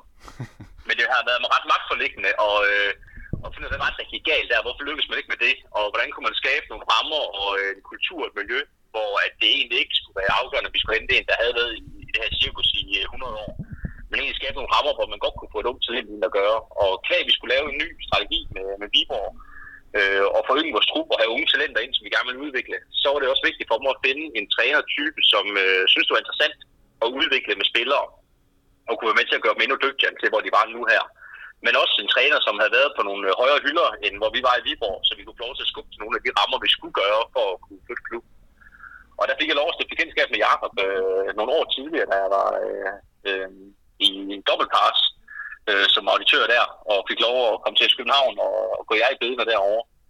Og, og have nogle rigtig, rigtig gode samtaler med Jakob der. Øh, og det var mit første indgangsvinkel ham, der var han 17 træner. Og var ligesom en, en person, som både som på det faglige, men også egentlig på den måde, han var på, hvor egentlig jeg tænkte, sådan, at det kunne være spændende at arbejde sammen med ham på et senere tidspunkt. For der, der, var, noget, der var noget i ham, som man gerne ville grave videre i. Og, øh, og så ville øh, skæbnen jo, at jeg fik mulighed for at, øh, at prøve at, at starte noget op i Viborg der. Og, øh, og der var jeg øh, helt sikker på, at der ville jeg have en snak med Jakob på det tidspunkt. Og der havde jeg så gode snakker med ham og fortalte lidt omkring, hvad var strategien, hvad ville vi gerne gøre i Viborg, øh, jeg havde nogle, nogle tanker og nogle idéer om, hvordan vi gerne skulle spille fodbold, og hvordan truppen skulle sammensættes, og der skulle jeg ligesom have en, der kunne, der kunne hjælpe mig med det, øh, i forhold til at få det ud og leve på banen også, øh, når jeg sad en anden rolle, end jeg tidligere havde haft. Og der havde jeg nogle rigtig spændende start med Jacob, og, var helt sikker på, at både sådan på, på det fodboldfaglige ville være et godt match, men, øh, men også på det menneskelige, og det var, det var næsten lige så vigtigt for. Og så lykkedes vi endeligvis med at have en god dialog med København på det tidspunkt om at, at få ham få ham væk fra jer, og få ham over til os, så vi kunne, kunne give lidt mere hår på brystet, og han kunne med til at, at løfte os til, til det niveau. Interessant. Rigtig, rigtig spændende. Da, da Næstrup så vælger at rykke tilpældene tilbage til København for, ja, hvad er det, knap to år siden, der, der vælger du så at ansætte Lars Friis i stedet for. Set udefra, der virker Lars Friis til at være, have, være hvad skal man sige, en, en fuldstændig anderledes træner og ledelsesstil end Næstrup. Hvis det er korrekt, hvorfor valgte man så at gå i en anden retning? Øhm, det ved jeg heller ikke, om der er helt korrekt, øh, hvis jeg skal være lidt fræk. Øh, det er to forskellige typer, og det er også to forskellige øh, profiler. Øh, man kan sige, at Jacob han forlader os og skal tilbage til København, der, øh, der stod vi et godt sted, synes vi. Vi, øh, vi var også ret bevidste om, at vi øh, havde fået noget godt op at køre, der var godt flow i det, så nu skulle vi egentlig have kørt det skib her sikkert i havn øh, for at komme i Superligaen. Vi lå i en gunstig position, øh, da, det er, da der er vinterpause. Så derfor havde jeg egentlig ikke brug for en, der så skulle ud og ryste en masse, som mig og Jacob vi skulle gøre for øh, halvandet år for inden, øh, hvor vi virkelig skulle prøve at, at ryste træet og, og skubbe til nogle grænser derude. Det synes jeg faktisk, vi havde fået sat sig ret godt. Og derfor så var det vigtigt, at vi fik en træner ind, der kunne kigge sig ind i den øh, måde, vi gjorde tingene på. Øh, egentlig næsten sætte sig ind og, og fortsætte med at køre den samme retning, uden at skulle ændre alt for meget. For det var egentlig der, vi var.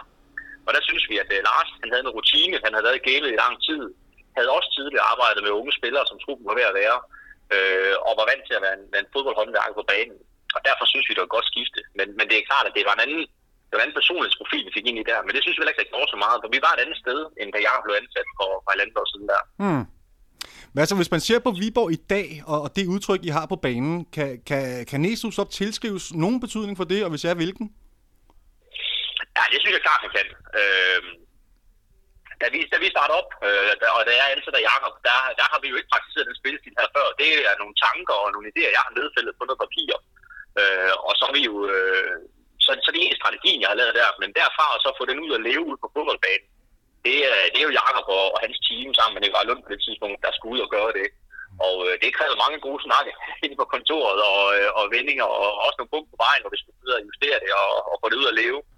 Men det synes jeg, at de har en, en, en stor aktie i, og, øh, og også i forhold til at kunne blive ved med at, at lægge nogle lag på det hele tiden. Fordi en ting er, hvad jeg, hvad jeg synes, der var interessant på, på, på tegnebrættet, men hvad kunne egentlig også lige lade sig gøre, og hvor langt var vi hen i vores udvikling. Og der var Jakob og teamet rigtig gode til at manøvrere i det, og, og tage de rigtige steps, øh, velviden, at, at Rom blev ikke bygget på en dag, men vi så bare hele tiden kunne se, at, at præstationerne ude på dagligdagen, de blev bedre og bedre.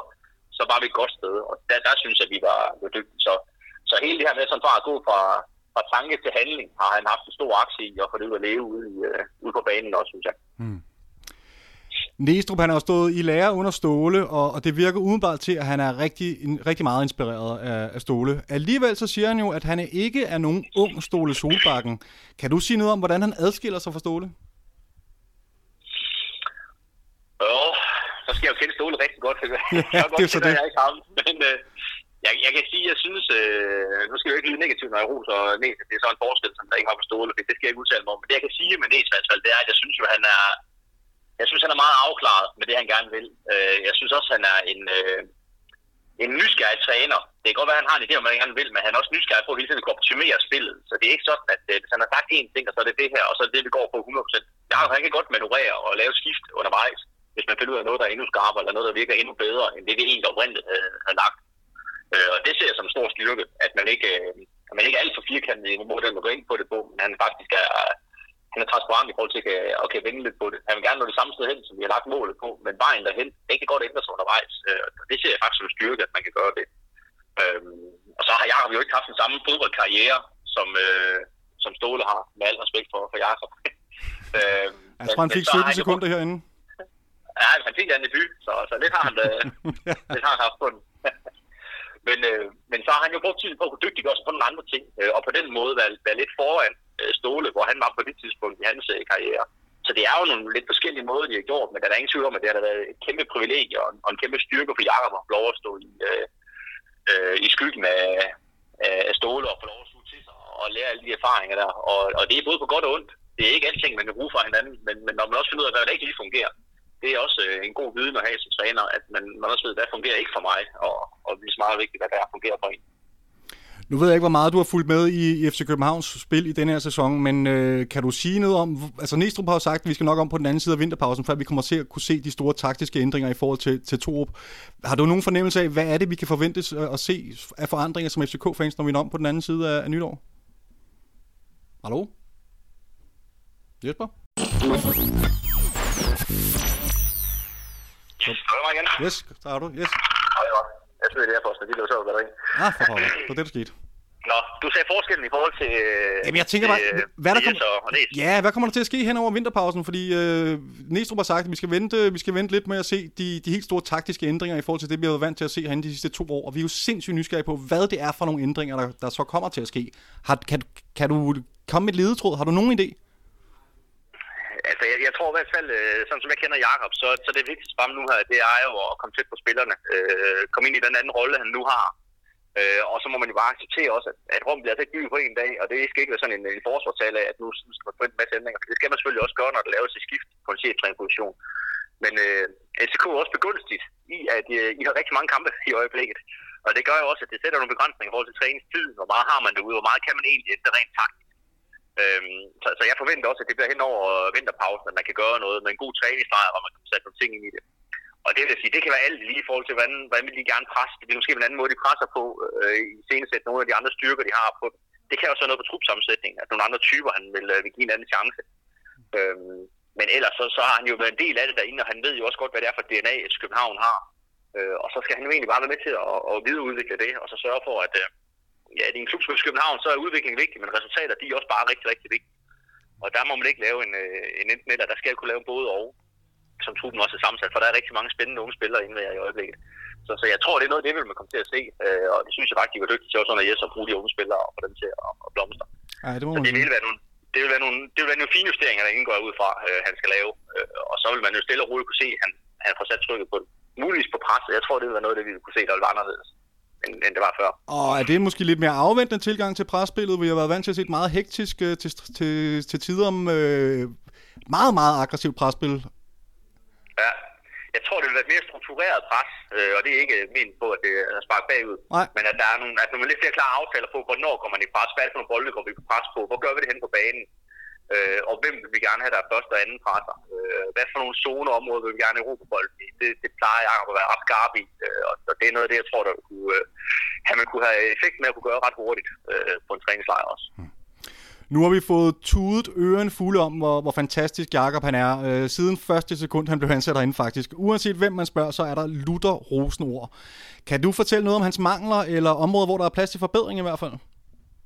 Jamen, det, det lyder bare til et godt valg, jeg lavede derovre. Det er ros for så.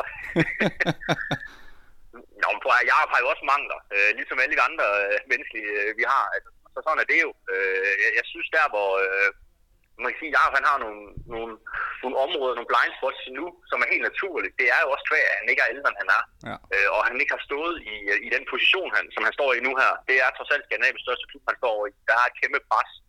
Øhm, og når man er så agerig, øh, som Jakob er, og det skal man ikke tage fejl af, han, øh, det, det er 24-7 med ham, så, øh, så vil man rigtig gerne gøre det godt. Og det vil man også, når man er ung. Øh, og man vil rigtig gerne gøre alle tilfreds. Og det er bare svært i en verden, hvor der er så mange interessenter. Og i særdeleshed i København, hvor der også er eksterne interessenter, som ikke altid kan styre, men som alle har en holdning til, hvordan tingene foregår og kunne have gjort.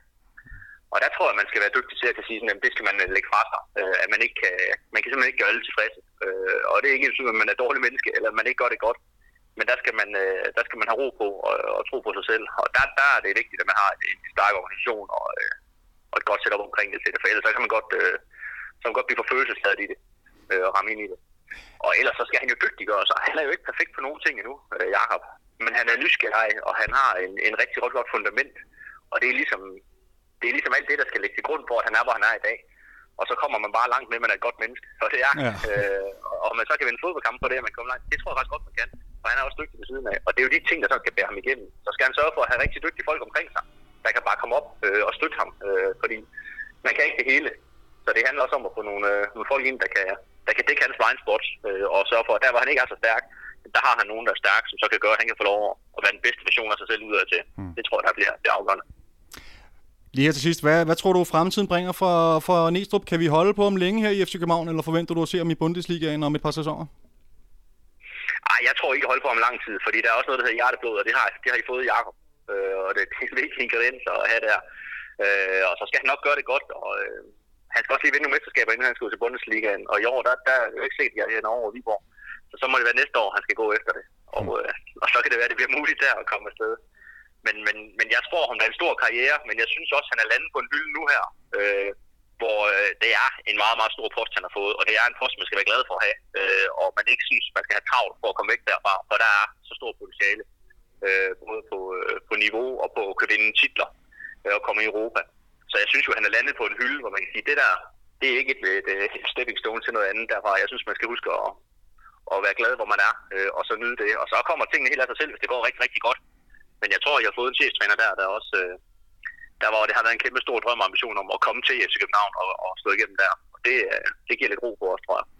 Det er jo sød musik i mine ører, alt hvad du i virkeligheden fortæller her i det her interview. Det er rigtig, rigtig interessant. Lige et aller sidste spørgsmål, inden øh, du får lov til at slippe, Jesper. I, øh, I har fået en fantastisk sæsonstart, og også fået lov til at smage lidt på Europa i Viborg i den her sæson. Hvad er målsætningen for, for Viborg, både sådan i indeværende sæson, men måske også på den lidt længere bane, hvis vi ser nogle år ud i fremtiden? Jamen, vi er også øh, ekstremt sultne. Vi vil rigtig gerne opnå mere hele tiden. Øh, vi, vi ved også godt, hvor vi ligger hen i hierarkiet lige i øjeblikket økonomisk og, og på faciliteter. Men det er jo nogle ting, vi skal arbejde på. Så, så lige nu, der skal vi øh, sørge for, at vi bliver en fast spændt i Superligaen. Jeg vil være rigtig tilfreds med, at når såkaldte eksperter de skal udnævne, hvem der er favoritter til at i Superligaen, så nævner man ikke Viborg længere. Nej. Kan man nå derhen, så synes jeg, vi er nået meget langt øh, med, med der, hvor vi kom fra. Og, øh, så vil vi opnå mere hele tiden. Og det er også det her med, når man, når man prøver noget, man ikke har prøvet før, som Europa, øh, i, i mellem 20 år, så finder man, at det er faktisk ret fedt. Det kan vi faktisk godt lide. Det vil vi gerne have lidt mere af også. så det er jo også lige pludselig en ambition.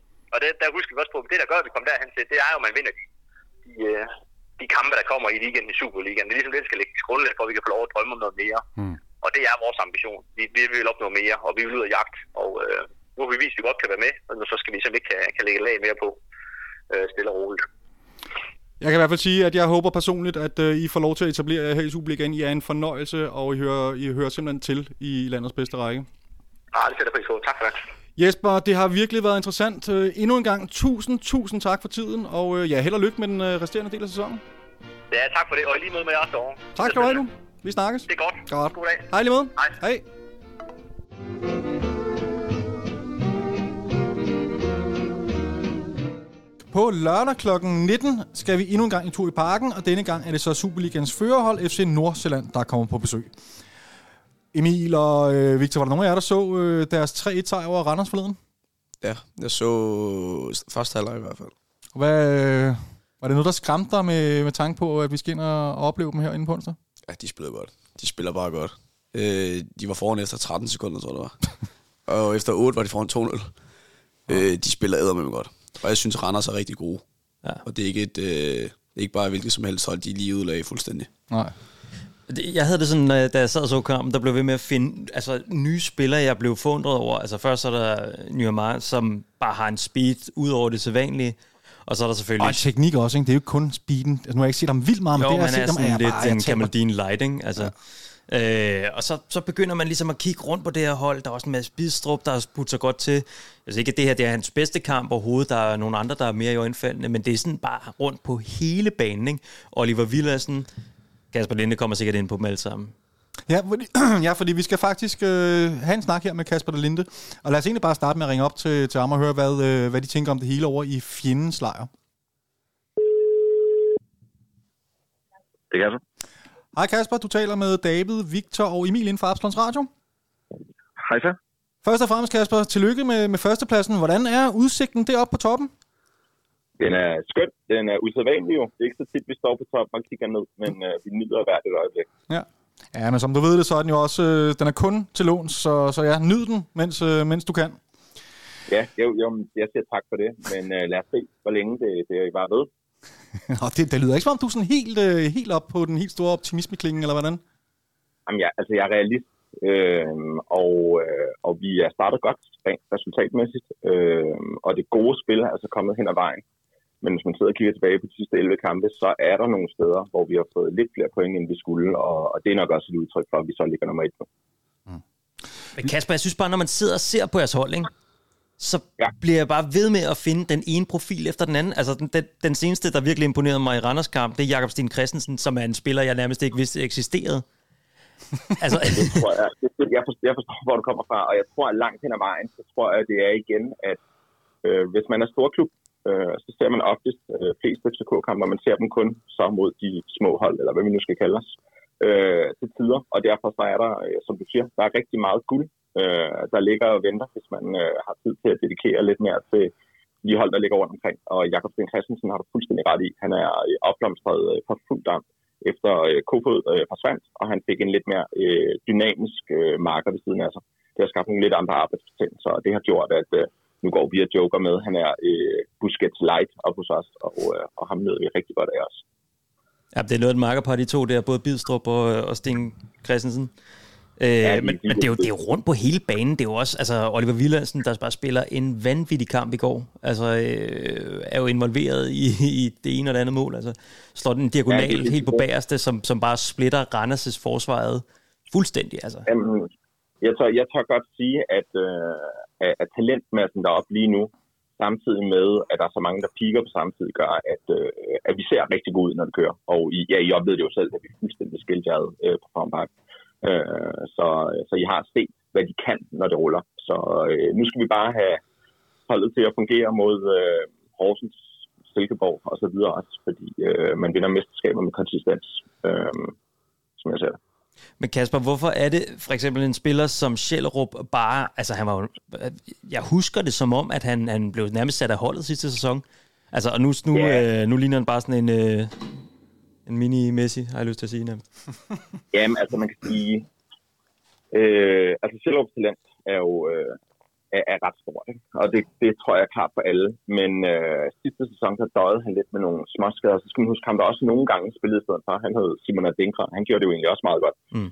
Så på den måde, så tror jeg, det var et lille formdødt, samtidig med, at der var øh, en masse sådan, lad os kalde det småskader, som gjorde, at, øh, at han ikke helt nåede det potentiale. Og så er han en, en øh, relationel spiller, så han har også brug for, at dem omkring sig kan være med til at, at løse ting. Fordi hvis han ikke har folk, der bevæger sig omkring sig, så, øh, så, er hans, øh, så er hans evner måske øh, lidt mere afhængige af, hvad dem omkring sig også kan, hvis det giver mening. Så nøglen til succes nu her, skyldes det, at øh, man har fået skabt en midtbane? Ja, altså en stor del, en stor del af det er, at øh, resten af holdet er bedre, og så trives sådan en som øh, Andreas Schjellerup bedre end, øh, man kan sige, en type som Kamaldin eller Simon Denker, som jo kunne løse det på egen hånd hver gang. Og i går så vi jo også, at Schjellerup også godt kan løse det på egen hånd, da han sætter to mand i en telefonboks og Mm. sparker den ind i, i det korte hjørne. Ikke? Så, ja. så øh, han kan også, men man kan sige, at hans, hans færdigheder er, er drevet øh, af nogle andre øh, evner end, øh, end nogle af de afrikanere, vi har. Hvor er kildescenen henne på Nordsjælland-holdet? Hvor kan man fange den henne? Jamen, hvis man skal være rigtig god mod Nordsjælland lige nu, så skal man nok ned og stå dybt. Fordi vi har stadig haft lidt problemer her i de første 11 kampe med at skabe kampen selv. Hvis man kigger på øh, Table of Time, som, øh, som, som jo ligesom er, hvor lang tid har man været foran i en kamp, så, øh, så er Nordsjælland, der by far har været mest foran. Og det betyder, at vi har haft mange gunstige muligheder for at angribe med fart og i, øh, med masser af længde i, i banen. Øh, men når vi har mødt øh, OB, som stod dybt, da vi mødte Silkeborg, de kom jo tidligt foran 2-0 med os, og så skulle vi skabe det hele selv. Så blev det noget sværere, og det er jo ikke kun et FC Nordsjælland-problem, det er et øh, Superliga-problem, at der er ikke rigtig nogen, der er helt dygtige nok med, med nøglebundet mm. til at åbne op for de her defensiver. Så, øh, så et tidligt mål imod er i hvert fald noget, der sætter os under pres. Det virker da ellers som om, at Schellerup han fandt det der på, øh, på 3-0-målet.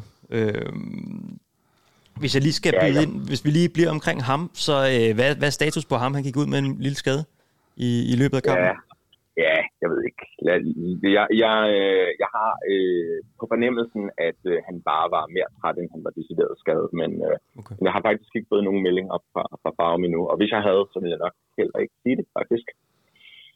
Så, øh, så lige nu, så synes jeg, der er så meget på højkant, at hvis jeg sad inde med noget lækker information, så, øh, så, så ville det ikke lige ryge i FCK 1'eren. Det lover jeg. Tavlet. Men du kan godt lige komme lidt flere ord på Sjællerup, fordi jeg er altså stadig lidt nysgerrig på ham. Altså, han er virkelig ja. Blevet talk of the town. Øh, syv mål i 10 kampe, to i går mod Randers. Altså, vi har hele tiden vidst, at han var et kæmpe talent, og han har også vist det frem glimtvis, når jeg har set, uh, set Nordsjælland. Men, men det egentlige gennembrud, er det det, vi er vidner til netop nu? Ja, det er det. Og hvis vi starter sådan med, hvad er han som person, så synes jeg, han ligner meget øh, Mikkel Damsgaard i, i sit spil. Altså sådan, han, han er jo, øh, han er jo vanvittig i små rum, og, øh, og det kan man bare se nu. Det kommer mere og mere frem. Og så er det jo sådan med alle mennesker, at øh, selvtillid, det, det løfter folk. Og, øh, og jeg tror faktisk, hvis man benchmarker ham igen mod Mikkel Damsgaard, så er han jo klart længere nu, end Damsgaard var på det tidspunkt. Så, så jeg tror, at det her det bliver en, det kan blive en lige så stor succes som, som Kamaldin øh, ud af klubben. Og nu sagde du selvtillid, det, det rykker øh, mandskab, og det er måske også noget af det, der smitter af på FC Nordsjælland nu her. Hvor langt tror du, I kan tage det? Altså, hvor lang tid holder det her, Jamen, den her selvtillidsbølge, man rider jeg på? Jeg tror, som udgangspunkt godt, at FC Nordsjælland kan blive mestre. Jeg tror bare ikke, man er favorit til at blive danske mester. Klart. Så, øh, så jeg kan ikke se, hvorfor at øh, vi ikke skulle kunne blive det, men jeg har fuld øh, både forståelse og respekt for, at FC Midtjylland og FCK's trup er bedre øh, mand for mand. Øh, men, øh, men der er så nogle andre problemstillinger, som vi slås med for tiden, kan man sige. Jeg tænkte sådan lige umiddelbart, øh, for at gå tilbage til det, vi snakkede om før. Øh, altså, skal FCK, synes du, altså nu nævnte vi, at øh, Nordsjælland, de har problemer med at øh, ligesom at bryde forsvar ned, at det er måde, man kan slå dem på. Skal FCK gå op og presse højt, når Nordsjælland de bygger op, eller skal de stille sig ned? Fordi, altså som jeg kan huske fra ham sidst, så prøvede vi at gå højt, og vi blev splittet til to meget, eller til at starte med. Altså, de spillede på en eller to afleveringer, så var de igennem tre mand. Øh, og så havde du netop isoleret øh, Schellerup og nu er med over for vores forsvarsspillere, som ikke er de allerhurtigste i hele verden. Øh, jeg, jeg vil, øh, hvis jeg var Næstrup, så ville jeg, så ville jeg være rigtig øh, kedelig anlagt, og så ville jeg spille mig langt tilbage. Og så vil jeg selv prøve at udnytte den plads, der bliver, når man står langt tilbage, sådan, så Darami kan løbe afsted. Øhm, og så vil jeg selvfølgelig være ret fokuseret omkring det her øh, dødboldspil, hvor at, øh, selvfølgelig har Nordsjælland nogle hætter, men de har ikke mange Andreas Cornelius'er. Øh, og så er det sagt, så jo, langt tilbage med FCK, hvis man vil prøve at få sig et, et resultat lige nu. Ja. Øhm, og især nu, hvor at Stikker og Falk er gået i stykker, så, så øh, bliver det måske også sværere at lave en kamp, som man virkelig kan lægge presset langt frem på. Så, øh, så jo, jeg tror, jeg vil, øh, jeg vil nok stille mig lidt mere tilbage. Jeg tænkte også, altså nu når vi nævnte alle de spillere som før, Bistrup, Jakob Sten Christen, jeg har bidt meget at give Oliver Villersen for eksempel. Ham synes jeg er møghammerende god. Han er sindssygt god. Øh, og jeg kan også huske, da vi mødte ham. Vi mødte jer senest. Der var han virkelig god. Øh, både defensivt og offensivt. Og jeg så ham også i går, hvor altså, hans medtagning på det første mål, det, det er over Superliga-niveau. Øh, og hans indlæg på andet mål, det er virkelig godt. Hvordan øh, skal vi få lukket ham ned? Fordi at... Øh, øh, jamen, han, han, man kan sige, han er jo også rigtig god, når der er meget plads foran. Øh, så han er sådan en, som øh, særligt når folk presser højt, så har vi en igangsætning ud mod højre, hvor han så angriber ind af banen. Øh, men når vi står nede på baglinjen, så er hans output igen lidt mindre. Øh, så igen, han skal bare ikke have plads at løbe på, hvis man skal lykkes med at lukke FC Nordsjælland ned, som jeg ser. Ja. Øh, og så har du ret, så er han jo en, en voldsomt dygtig spiller. Og jeg tror, man har glemt ham lidt i Superliga-regi, fordi at på samme tid som han har været god, så har Rasmus Carstensen også været god over i Silkeborg. Og så er der måske en, som vi har været, lad os sige, 5% bedre, og så går de fleste øh, hvad skal man sige, stjerner til ham. Øh, men, men jo, han er en, en superspiller, og han er sådan en af dem, som øh, også kommer til at spille en rigtig pæn adresse. Jeg håber dog, at han tager et, øh, et mellemskridt, inden han skal spille noget, noget helt stort, hvis han skal det overhovedet. Jeg faldt også i film med Rasmus Carstensen der, som du nævnte. Ja, ja og det tror jeg er meget naturligt, ikke? fordi så sidder man og kigger, og særligt sidste år, så var Silkeborg jo bare så dygtigt et hold, at, øh, at det giver god mening at, at sidde og kigge lidt mere på dem, og det er dem, som øh, Mediano snakker om, og alle de andre. Øh, og så, så selvom der egentlig skete nogle enkelte rigtig gode ting i farven, øh, jeg tror faktisk, han ender med fem mål og fem assist, så er der alligevel måske ikke helt nok, der har samlet op på, hvor god han så har været. Hvis vi zoomer lidt ind på, på kampen herinde på lørdag, hvad, øh, I har ikke vundet en kamp i parken i mere end tre år faktisk, så jeg lige at tjekke op på. De sidste seks opgør er det blevet til fem FCK, så er en enkelt uafgjort. Kan det trods alt rykke en lille smule ved din øh, optimisme, eller hvordan ser du egentlig frem mod lørdagens opgør? Øh, jamen, nu har jeg jo været med nogle gange, så jeg, jeg har stadig været sådan relativt øh, pessimistisk alle gangene, og for første gang, så, øh, så tror jeg faktisk godt på, at vi kan lave et rigtig fint resultat. Øh, selvfølgelig også med jeres øh, program in mente, med jeres skader in mente, med jeres sådan, man skal sige, nye struktur, som de er i gang med at implementere. Så så, ser jeg nogle rigtig fine muligheder for at lave et, øh, et rigtig godt resultat i, i parken. Så, øh, så normalt så frygter jeg lidt at komme derind, og nu glæder jeg mig bare voldsomt meget til at se, om, om de er så gode, at de kan lykkes i parken også. Fandme er blevet irriterende, at udeforholdet har fået det sådan der, at man ikke frygter at komme herind længere. Det, øh, det skal der sættes en stopper for. Ja, det kan jeg godt forstå. Sådan, jeg, men jeg synes også, nu så jeg jo kampen, øh, hele kampen mod øh, AGF, og så havde jeg tog mig nogle noter af det, og, og jeg synes, jeg synes virkelig ikke, I var særlig gode selv i anden halvleg, hvor I får meget ros. Jamen, jeg synes, det var en ret øh, simpel plan, og jeg synes, det var individuelle aktioner, som gjorde, at I blev bedre. Jeg synes ikke, øh, jeg synes ikke taktikken øh, fordrede, at spillerne blev bedre. Jeg synes bare, at jeg så, at de enkelte spillere, altså Darami, gjorde en forskel. Men det er ikke sådan, at jeg sidder og tænker, åh oh, nej, nu kommer FCK. Det er bare et fantastisk hold. Øh, Det er meget individuelt drevet. Du synes ikke, vi lignede et hold, der var blevet lidt mere, hvad skal vi kalde det, kompakt og lidt mere struktureret og sværere at skabe chancer imod? Mm, altså, jeg, jeg, hørte, jeg hørte godt både med udsendelsen og en lille smule af, var det måske kvart i bold. Jeg, jeg synes, at der blev tillagt alt for meget, øh, alt for meget øh, værdi af en ny træner. Øh, selvfølgelig skaber øh, AGF ikke det helt store, men, øh, men jeg synes alligevel, at de havde optrækket til nogle chancer, og, øh, og et hold som AGF skal jo kunne slå sådan rimelig komfortabelt i, i parken, og det var slet ikke det, jeg så. Et øh, sidste spørgsmål har jeg. Jeg ved ikke, om Victor eller Emil har et sidste, men det sidste har jeg i hvert fald lige gerne vil af med. Øhm, er der en særlig duel eller kamp i kampen, som du vil være særlig opmærksom på på lørdag? Jeg tænker for eksempel nu er meget over for et par tunge drenge i, i Krutulov og Vafro. Det lyder ret spændende, for at sige det mildt. Er der et eller andet, som du Ja. tænker, du vil være særlig opmærksom på? Øh, jamen, jeg har egentlig meget fokus på den her centrale midt.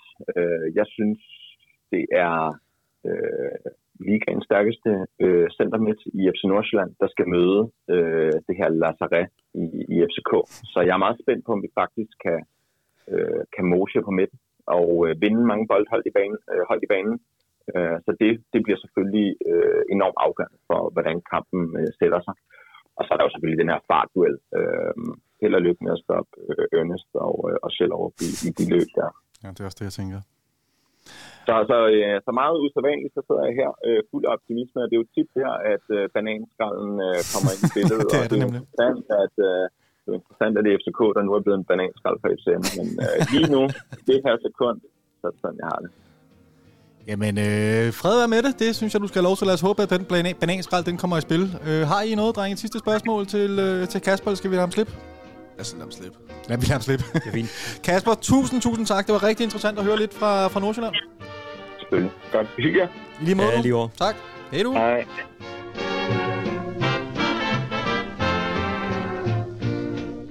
Hvis Kasper tog FCK-brillerne på, så siger han, at hvis han var Næstrup, så ville han stille os ret langt tilbage. Måske leve lidt på nogle dødbolde og sådan. Køber I den? Ja. Ja. Jeg er ret enig i det, faktisk. Hvordan, øh, hvad, hvad bygger du? Hvorfor? De, altså, jeg tager første kamp, øh, som vi spiller mod dem deroppe. Jeg ved godt, det er på kunstgræs, men vi prøvede at presse højt, og der var ingen intensitet i det pres, vi leverede. Det var meget sådan u- øh, uorganiseret og lidt slatten faktisk, synes jeg også. Så de spillede sig på en eller to afleveringer gennem vores pres næsten hver gang. Mm. Og så når de kommer igennem der, så kan de... Så er vi jo isoleret på siden, ikke? Så har de Schellerup i mod en, så har de Nordmær i mod en og sådan noget. Og det er ikke det sjoveste at forsvare mod hele verden. Øh, og så tror jeg på, at de vi vil have nemmere ved det, fordi at de har ikke rigtig den der store angriber, de kan slå de der bolde ind på. Øh, så det vil være nemmere at forsvare. Med det sagt, så tror jeg stadig, at vi vil godt kunne forsvare indlæg. Det så vi bare i, i søndags, vi godt kunne. Men øh, jeg tror bare, at vi vil have det bedst med det. Og så er jeg ikke en af dem, der, der synes, sådan, at når vi er på hjemmebane, skal vi bare op og smadre fuldstændig. Jo, vi skal selvfølgelig lægge tryk, men det behøver ikke nødvendigvis ikke at være pres uden bold, vi ligger tryk på. Det skal meget være trykket med bolden. Det synes jeg, vi skal Ja. pres på. Med at få pumpet nogle bolde ind og få nogle aggressive løb fra både midten og kanterne ind i feltet. Så, få lavet tryk, få lavet tryk på den måde. Ikke så meget uden bold. Der har de en fint nok med, at vi står lidt tilbage. Øh, og det tror jeg, at spillerne har det er fint nok med. Hvad siger du, Victor? Vil du også øh, vælge en lidt afventende tilgang til, øh, til kampen? Det ved jeg ikke. Jeg tror, at den kommer til at handle meget om... Eller jeg frygter lidt måske den der midtbane, som jeg synes... Øh, altså, Mads Bistrup spiller virkelig, virkelig godt. Og altså virkelig en af de bedste otter i ligaen lige pt, synes jeg. Altså, jeg synes jo efterhånden, I har været igennem alle deres 11 spillere. Det, I får det til at lyde som om, at det er... Øh, Ej, der er der også øh, nogle svage punkter. Altså, det er jo ikke fordi, at, jeg ved ikke, jeg synes, deres forsvar er fint, men altså ikke at være prangende eller sådan. Er, det der, I ser, det, er, det, er det det svage punkt? Det, det synes jeg. Det synes jeg. Det er i hvert fald deres offensiv, der sprudler lige pt, kan man sige, og, og den, som, øh, som man måske skal frygte, øh, fordi de har så meget tur i den, men øh, Kunne man, øh, Emil, du er inde på det med, med et, et, et ikke alt for højt pres. Kunne man forestille sig, at vi ligger ud, man ser starten, altså kampbilledet start vil ligne AGF-kampen en lille smule, hvor vi spiller lidt med håndbremsen trukket, og så hvis det ikke er nok, så gradvist i løbet af kampen, så bliver der så måske lysnet en lille smule på, på tøjlerne, sige. så bliver tøjlerne sluppet lidt mere løs. Ja, det tror jeg godt, det kan, fordi jeg tror også, at Nordsjælland går op og presser også højt. Fordi at vores to stopper er ikke de bedste vinder i verden med bolden. Øh, så der tror jeg at de gerne, de vil gå op og presse højt der også, fordi de er et meget dynamisk hold på både foran og øh, op foran, men også, også bagved. De har nogle gode presspillere også på midten og i angreb. Så jeg tror, de går højt der, og jeg tror også, vi tager det lidt stille og roligt til at starte med, fordi jeg tror, vi har respekt for, hvilket hold der vi skal spille mod. Øh, med det sagt, så øh, tror jeg også, vi ligger mere på, og det jeg synes, vi skal lægge mere på i forhold til AGF-kamp, det er, at vi skal have nogle flere indlæg på. Ja. Øh, øh, så når vi, jeg, jeg håber, vi spiller med Christian Sørensen igen. Fordi at, øh, altså, bare hans tilstedeværelse med de der, at tro med de der indlæg, det, det synes jeg, at det, det kan blive godt. Også fordi, hvis jeg har sådan en, en duel i kampen, corner mod øh, de to stopper, de har derinde, det, der kan jeg godt se nogle rigtig gode muligheder der, hvis de bolde kommer til at ligge rigtigt, fordi Kien Hansen er ikke, har ikke sin spidskompetence i hovedspillet, for eksempel. Nej. Øh, og det har corner, for eksempel. Så jeg kunne godt se en rigtig god mulighed der. Hvis vi kan få pumpet nogle bold ind, og lære altså nogle, nogle løb med ind. Klasen også god til at tage løb med ind. Øh, måske Havkon også kan komme ind, ikke? og få fyldt på der. Så skal vi nok få gode muligheder der. Men jeg tror i hvert fald, de første 20 minutter, de bliver, de bliver lidt svære, tror jeg faktisk. Vi skal, vi skal slå dem i luftspillet, hører jeg da også lidt sige. Ja, det er i hvert fald der en af vores muligheder ligger. Rigtig gammel FCK-style. Dejligt. Altså man kan sige, jeg tror, det er vigtigt at få nogle boldspillere ind på det her hold, fordi nu her, det kan vi jo også måske komme til, at vi højst sandsynligt nok er uden en del af vores midtbandspillere. Øh, så, så gør det bare, at, at jeg tror, at det er vigtigt, at vi får Matthew Ryan med i spillet, og at vi blandt andet bringer en Christian Sørensen, så må vi øh, give lidt afkald på øh, det rum, som Oliver Villadsen er så dygtig i, øh, som vi hører. Men til gengæld så få nogle dygtigere boldstærke øh, spillere ind, fordi det kommer vi til at mangle ind centralt, og det er bare så vigtigt i vores opbygningsfase. Og særligt, når vi skal have garderet bolden fra fase 1 til fase 2, altså forbi første presset. Og hvis vi nu forestiller os, at de her hurtigløbere fra Nordsjælland, at de gerne vil op og, og, øh, og støde lidt til os, så er det bare vigtigt, at vi har nogle spillere, som kan skille sig af med bolden. Og der tror, jeg, måde. Der tror jeg, Christian Søren får en rigtig vigtig rolle, hvis han spiller, fordi han kan godt træde ind i banen og være lidt den der brede playmaker. Allerede tidligt i årsspillet, tror jeg. Det, mm. det var han også lidt af imod AGF. Mm. Hvor øh, han kan godt få en god rolle der og træde ind, og så være med i opspillet der. Øh, og få flyttet bolden fra den, øh, fase 1 til fase 2. Og så håber jeg også, at man bruger Elias Jæler den kamp, fordi han, øh, han er altså også en god boldspiller. Øh, og kan bringe rigtig meget både med og uden bold.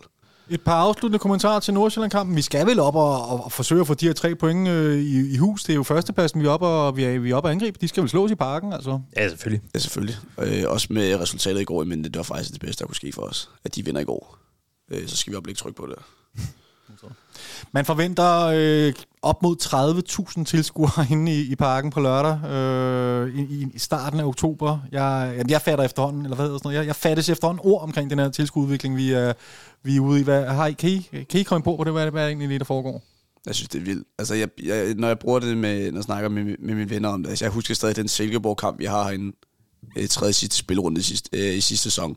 Jeg tror, det er onsdag aften klokken 8-9 stykker det regner. Der er altså 27.000 herinde. Det synes jeg er vildt. Øh, den kamp definerer ret meget godt, hvor vild en udvikling der er, der er sket. Så jeg synes, jeg synes det, det er fantastisk, og det, det er helt vanvittigt faktisk. Det er i hvert fald en, øh, en kæmpe fornøjelse. Lad os håbe, at det, det bare ved og bare bygger sig endnu større. Så en, en sidste opfordring skal selvfølgelig lyde til at komme herind, og hvis man af en eller anden årsag er forhindret, så er det bare med at få givet sit øh, billet eller sæsonkort videre til anden mand.